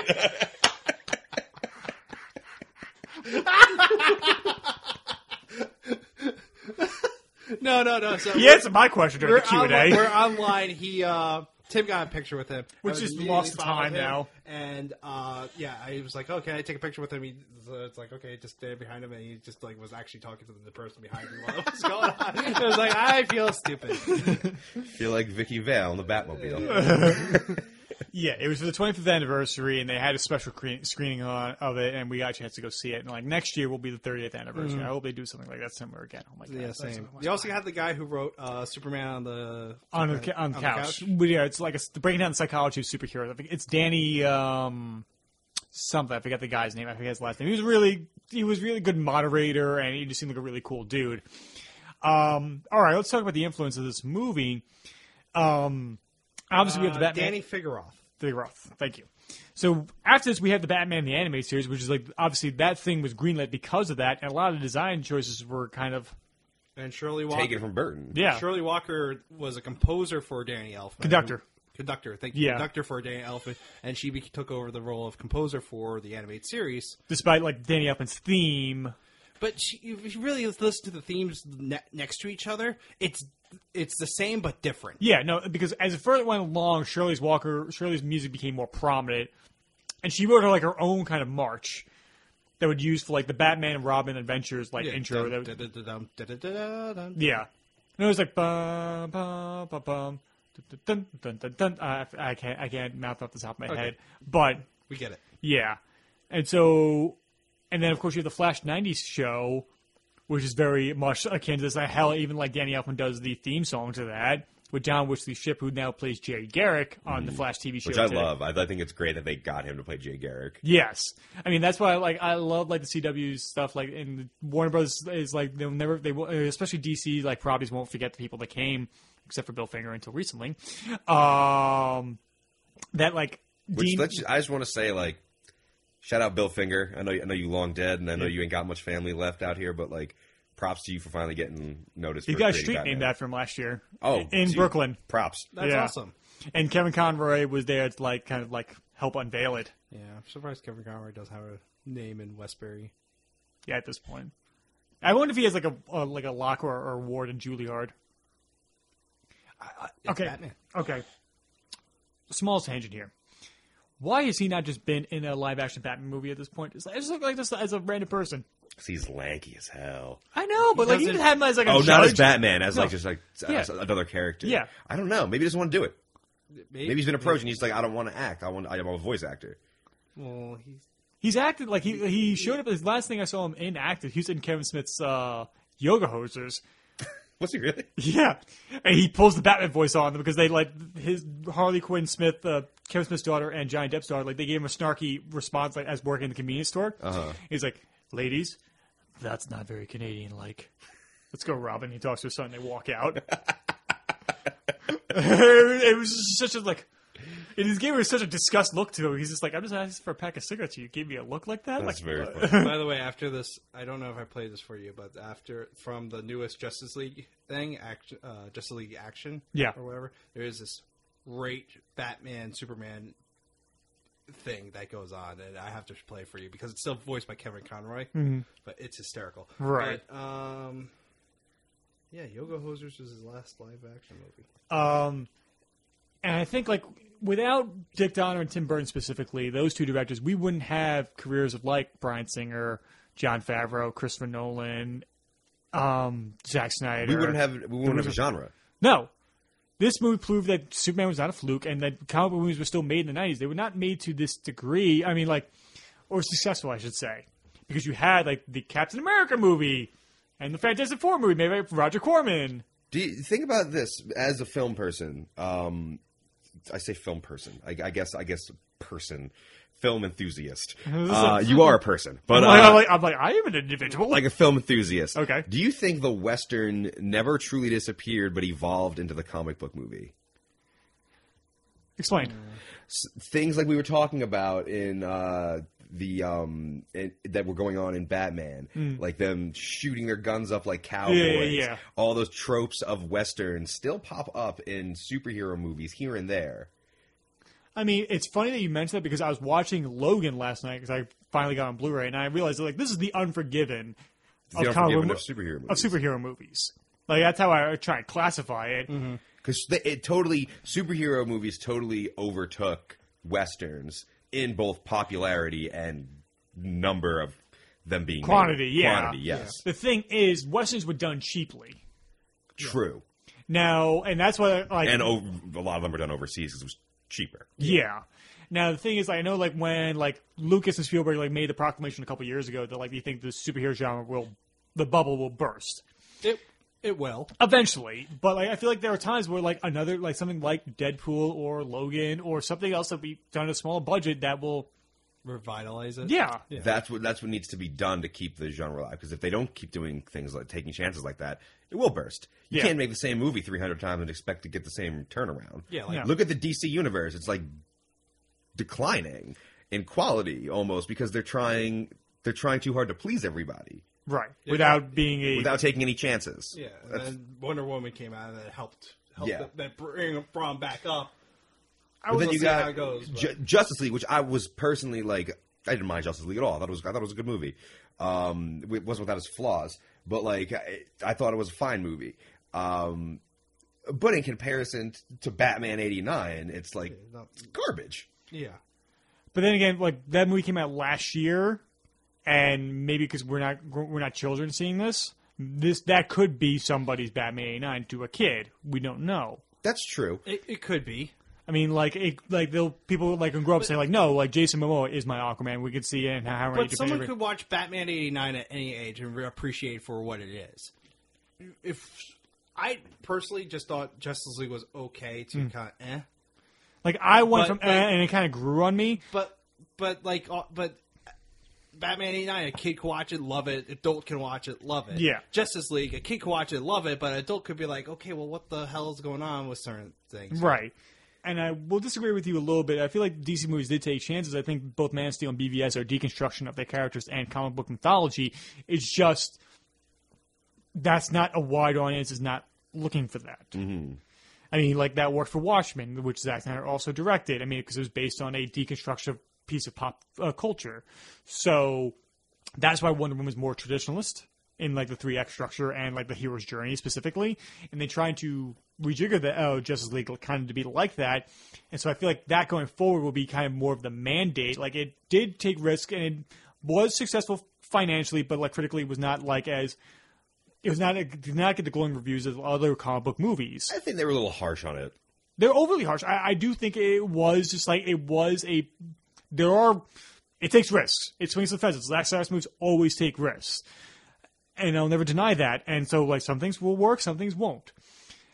And I do think it was part of like a kind of like a bandwagon kind of thing. And be- And like there, there's a lot of people I know that just like say no, this is actually a lot better than you give it. But then you think I I, I watched Doctor Strange specifically, and it's a Marvel movie like they got so much praise, and I'm like this is You know, fucking but- boring. I mean, to Mar- me. I was going to bring up the fact that Marvel has started to like get a little like repetitive, stale, and repetitive. You say you Like, can't do it 300 times. I was going to say, well, I was going well, to say it's the Marvel, MCU, Mar- but yeah. Well, that's but they interject. uh So Marvel, like you have, like, they kind of start playing together. I mean, like let's be honest here. Um, Captain America: Civil War was just an okay movie. I mean, No. it was just another Avengers If there movie, were, but if without there the wasn't Avengers so name. many characters in Civil War distracting me from the plot holes, uh, I would. I just I don't think I would have liked that movie as didn't li- I much. didn't like that movie really at all. Spider Man they were trying to incorporate, but once again, Spider Man kind of fell a little flat. I mean, I love Spider Man, but home, Spider Man Homecoming was a little flat. I think it, I, that's I, grown on me. I actually bought the Blu-ray. But then you advance. interject something completely out of nowhere, like Guardians of the Galaxy, and that changes the formula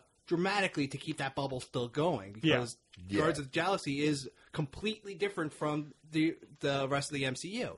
But then, you, yeah, but like like you were saying with Doctor Strange, then you have things that it it's it, it sounds like or looks like s- an executive walked into or Kevin Feige or somebody walked into a room of writers and just, with the Iron Man script and just go make this movie, make it about magic, call it Doctor Strange. Make this movie, make it about a guy shrinking, call it Ant Man. The, the Ant Man is definitely the Iron Man Ant-Man- formula, but I still enjoy it. Ant Man, I like because it's more. of a I like kids' Ant Man movie. too. No, I like Ant Man too. I Yeah. like Doctor Strange. Like I, I, I- don't, I I, have- don't dislike Doctor Strange. I have not seen Doctor Strange. I I wanted to walk out of here the first time I saw it. as a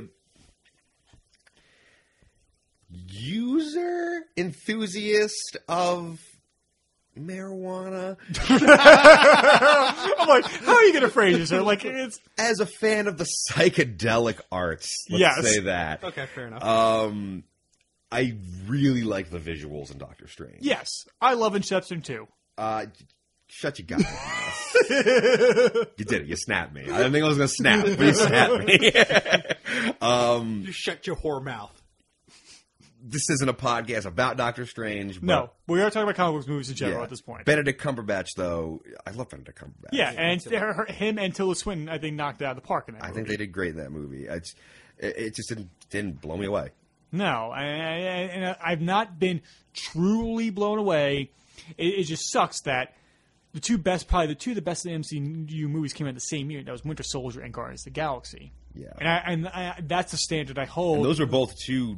Uh, diametrically opposed. yeah, and they were both all. They both also took risks and shook it up a bit. Yeah. I, li- yeah. I wish they would leave someone dead in the Marvel universe.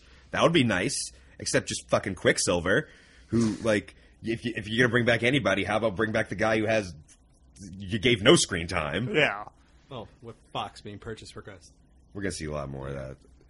Oh, this th- that that merger's got me worried. I am very worried about that. I'm very worried of the movie They, industry. they just need to let Fox do what Fox. The SL they could bring New some Mutants being characters pushed back, over. which sucks. A year. What does? The New Mutants are being pushed back a year, No, Well, because now they have to MCU it. and it's going to be PG-13, not R. I don't want to see it Uh, That's anymore. Stupid. They should leave Fox to with the R movie, Fo- Fox Disney, because now what are they going Let to do? Fox do what Fox does. That's what they're good at. With, yeah, what are they? Yeah, gonna look at the fucking- Alien series. What are they going to do with Deadpool? I mean, Deadpool two is too far along No, in well, production at this that point- it's going to be rated R. Unless But you get moving forward, What do you do? Shoot a post credit scene? Did it connects to the MCU now? However, like it did, you could argue that the the final battle in Deadpool is outside a heli- uh, helicarrier. yes, which the director denied. so he says. So he says, but that is definitely looks like the He was helicarrier. probably told to deny it, but it, Yeah. it's the same prop.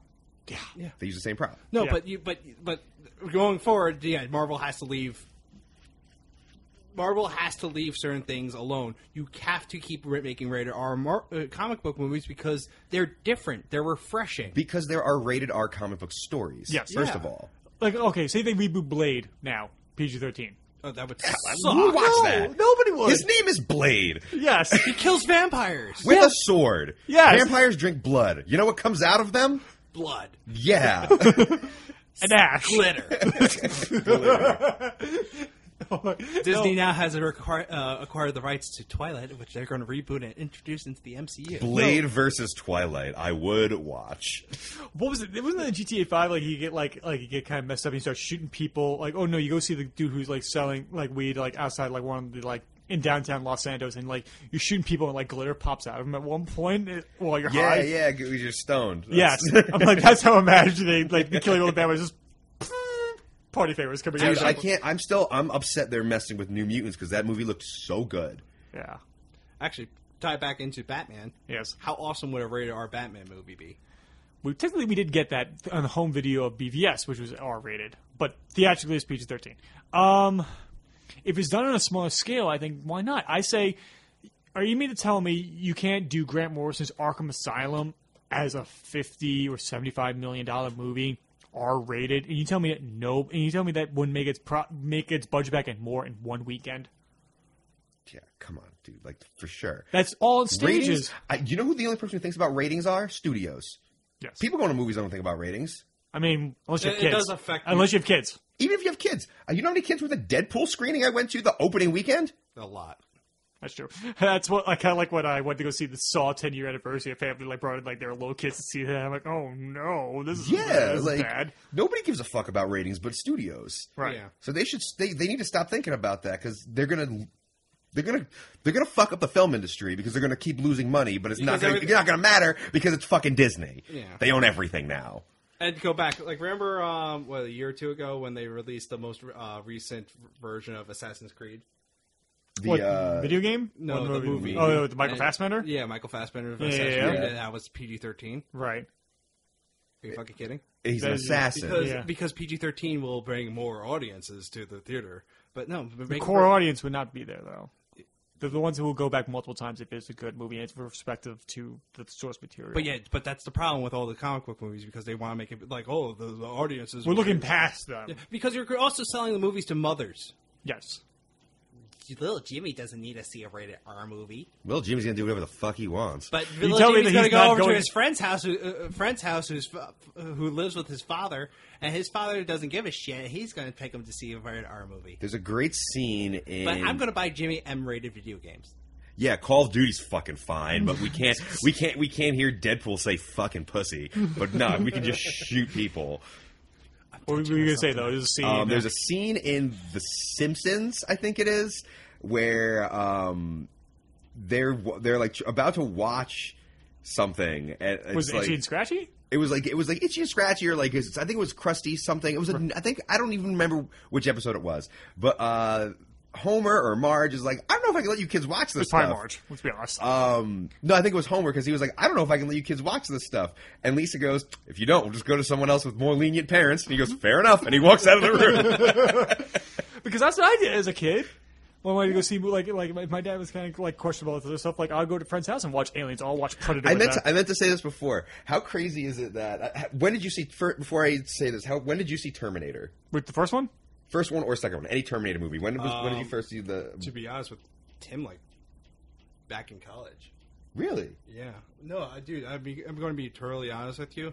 I wasn't even allowed to buy M-rated games until like 11th grade. Damn yo. My my mom have my mom and dad were very strict with the ratings. Mhm. I mean, go seeing an R-rated movie was very risque with them as well. Right. They, ca- I mean, they were the people that cared a lot. But then, like, sometimes it went through the cracks. Like, I saw the movie The Ref at like age th- 12. Right. Which is like, how the hell do I not s- see Terminator until I'm like fucking 20? But I saw the ref at 12.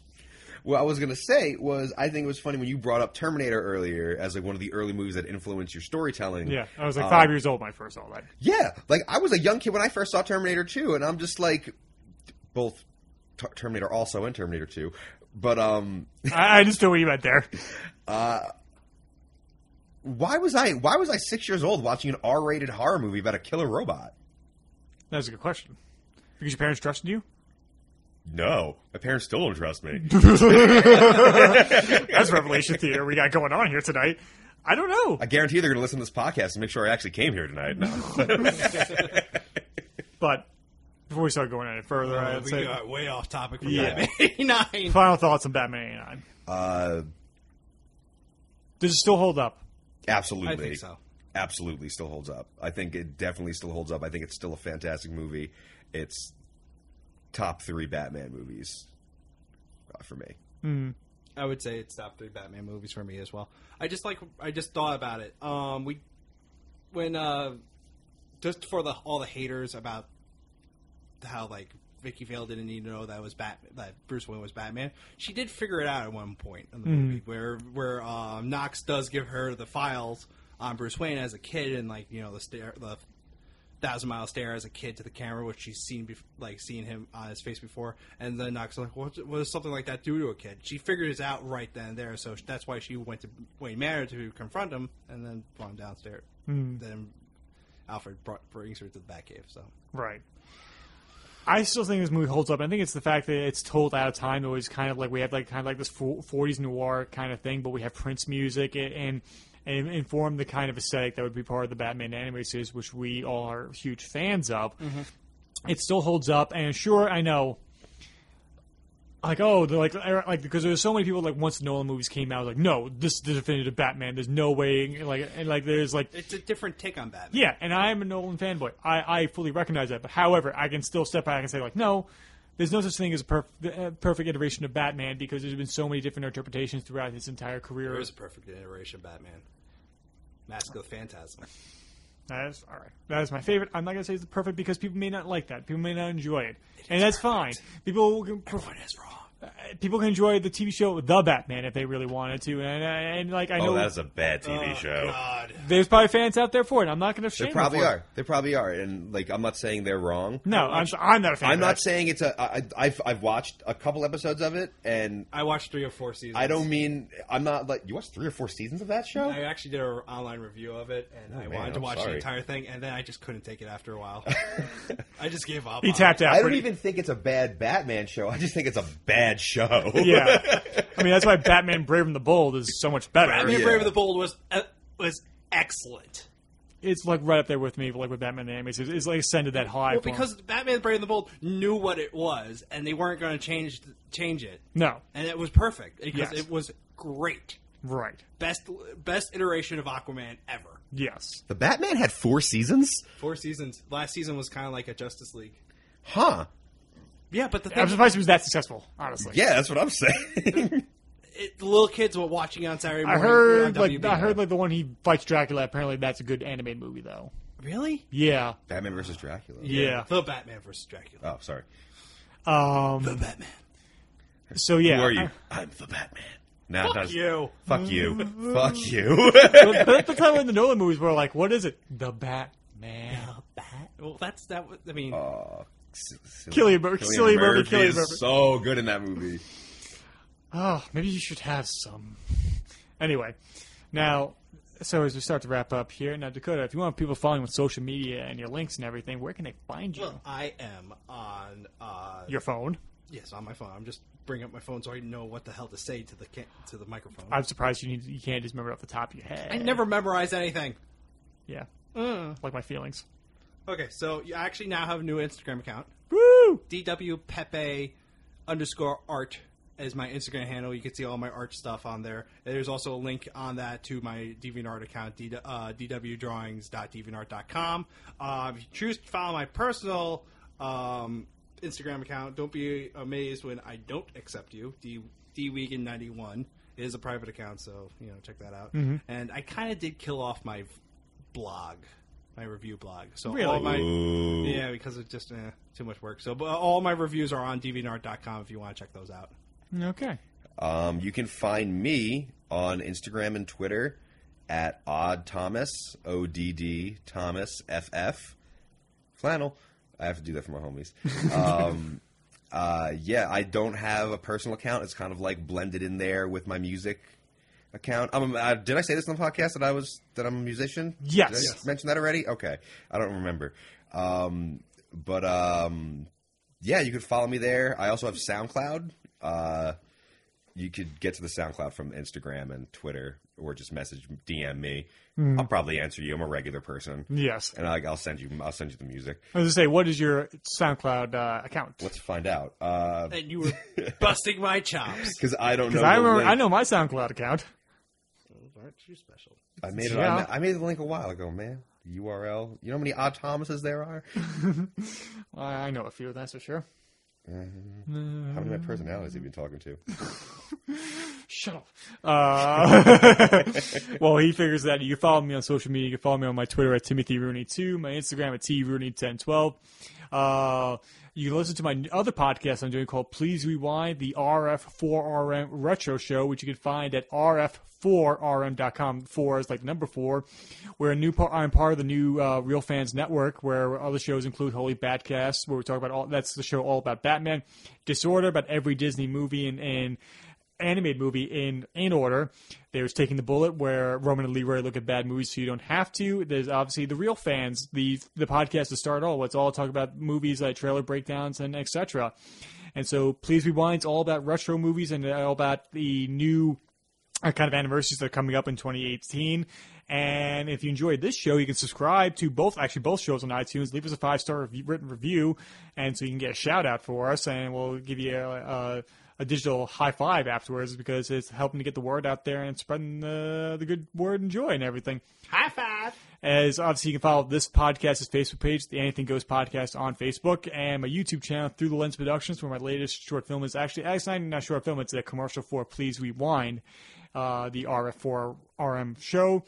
And stay tuned for a lot of stuff coming from there. And Tom, are you ready to? Yeah, I found my SoundCloud page. Dope. Uh, uh, it's soundcloud.com slash oddthomasff. So it's just my handle without the at sign. Right. Should have figured that. But, you know, we all make mistakes. Yeah, but uh, don't you have something kind of coming out soon? Oh, yeah. I'm releasing an album February 9th Mhm. cool. called Film Noir. Mhm. Um, the concept was I produced all the music. Uh, the concept was the soundscape of a noir film. And then I went back to the instrumentals and I wrote raps and songs over them and recorded them. And that should be out February 9th.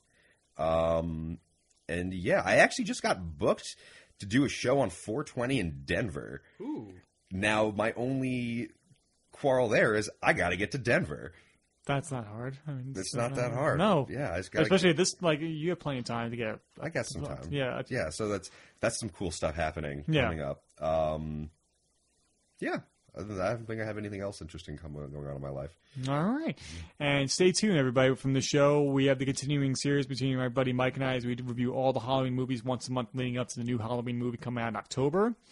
Um, and we have very special episodes coming up because it's episode 89. Episodes uh, 98, 99, and 100 are very special, Mhm. and you have to stay tuned for that. I hope everybody's enjoyed this review of Batman. I hope everybody's uh, enjoyed our ramblings for the past nearly three hours. Uh, and guys, I want to thank you for taking time every night to uh, discuss. Yeah, I had nothing better. It was a pleasure to be here. All right, Thank you for then. having me. Everybody, hope you enjoyed this episode, and we'll talk to you soon.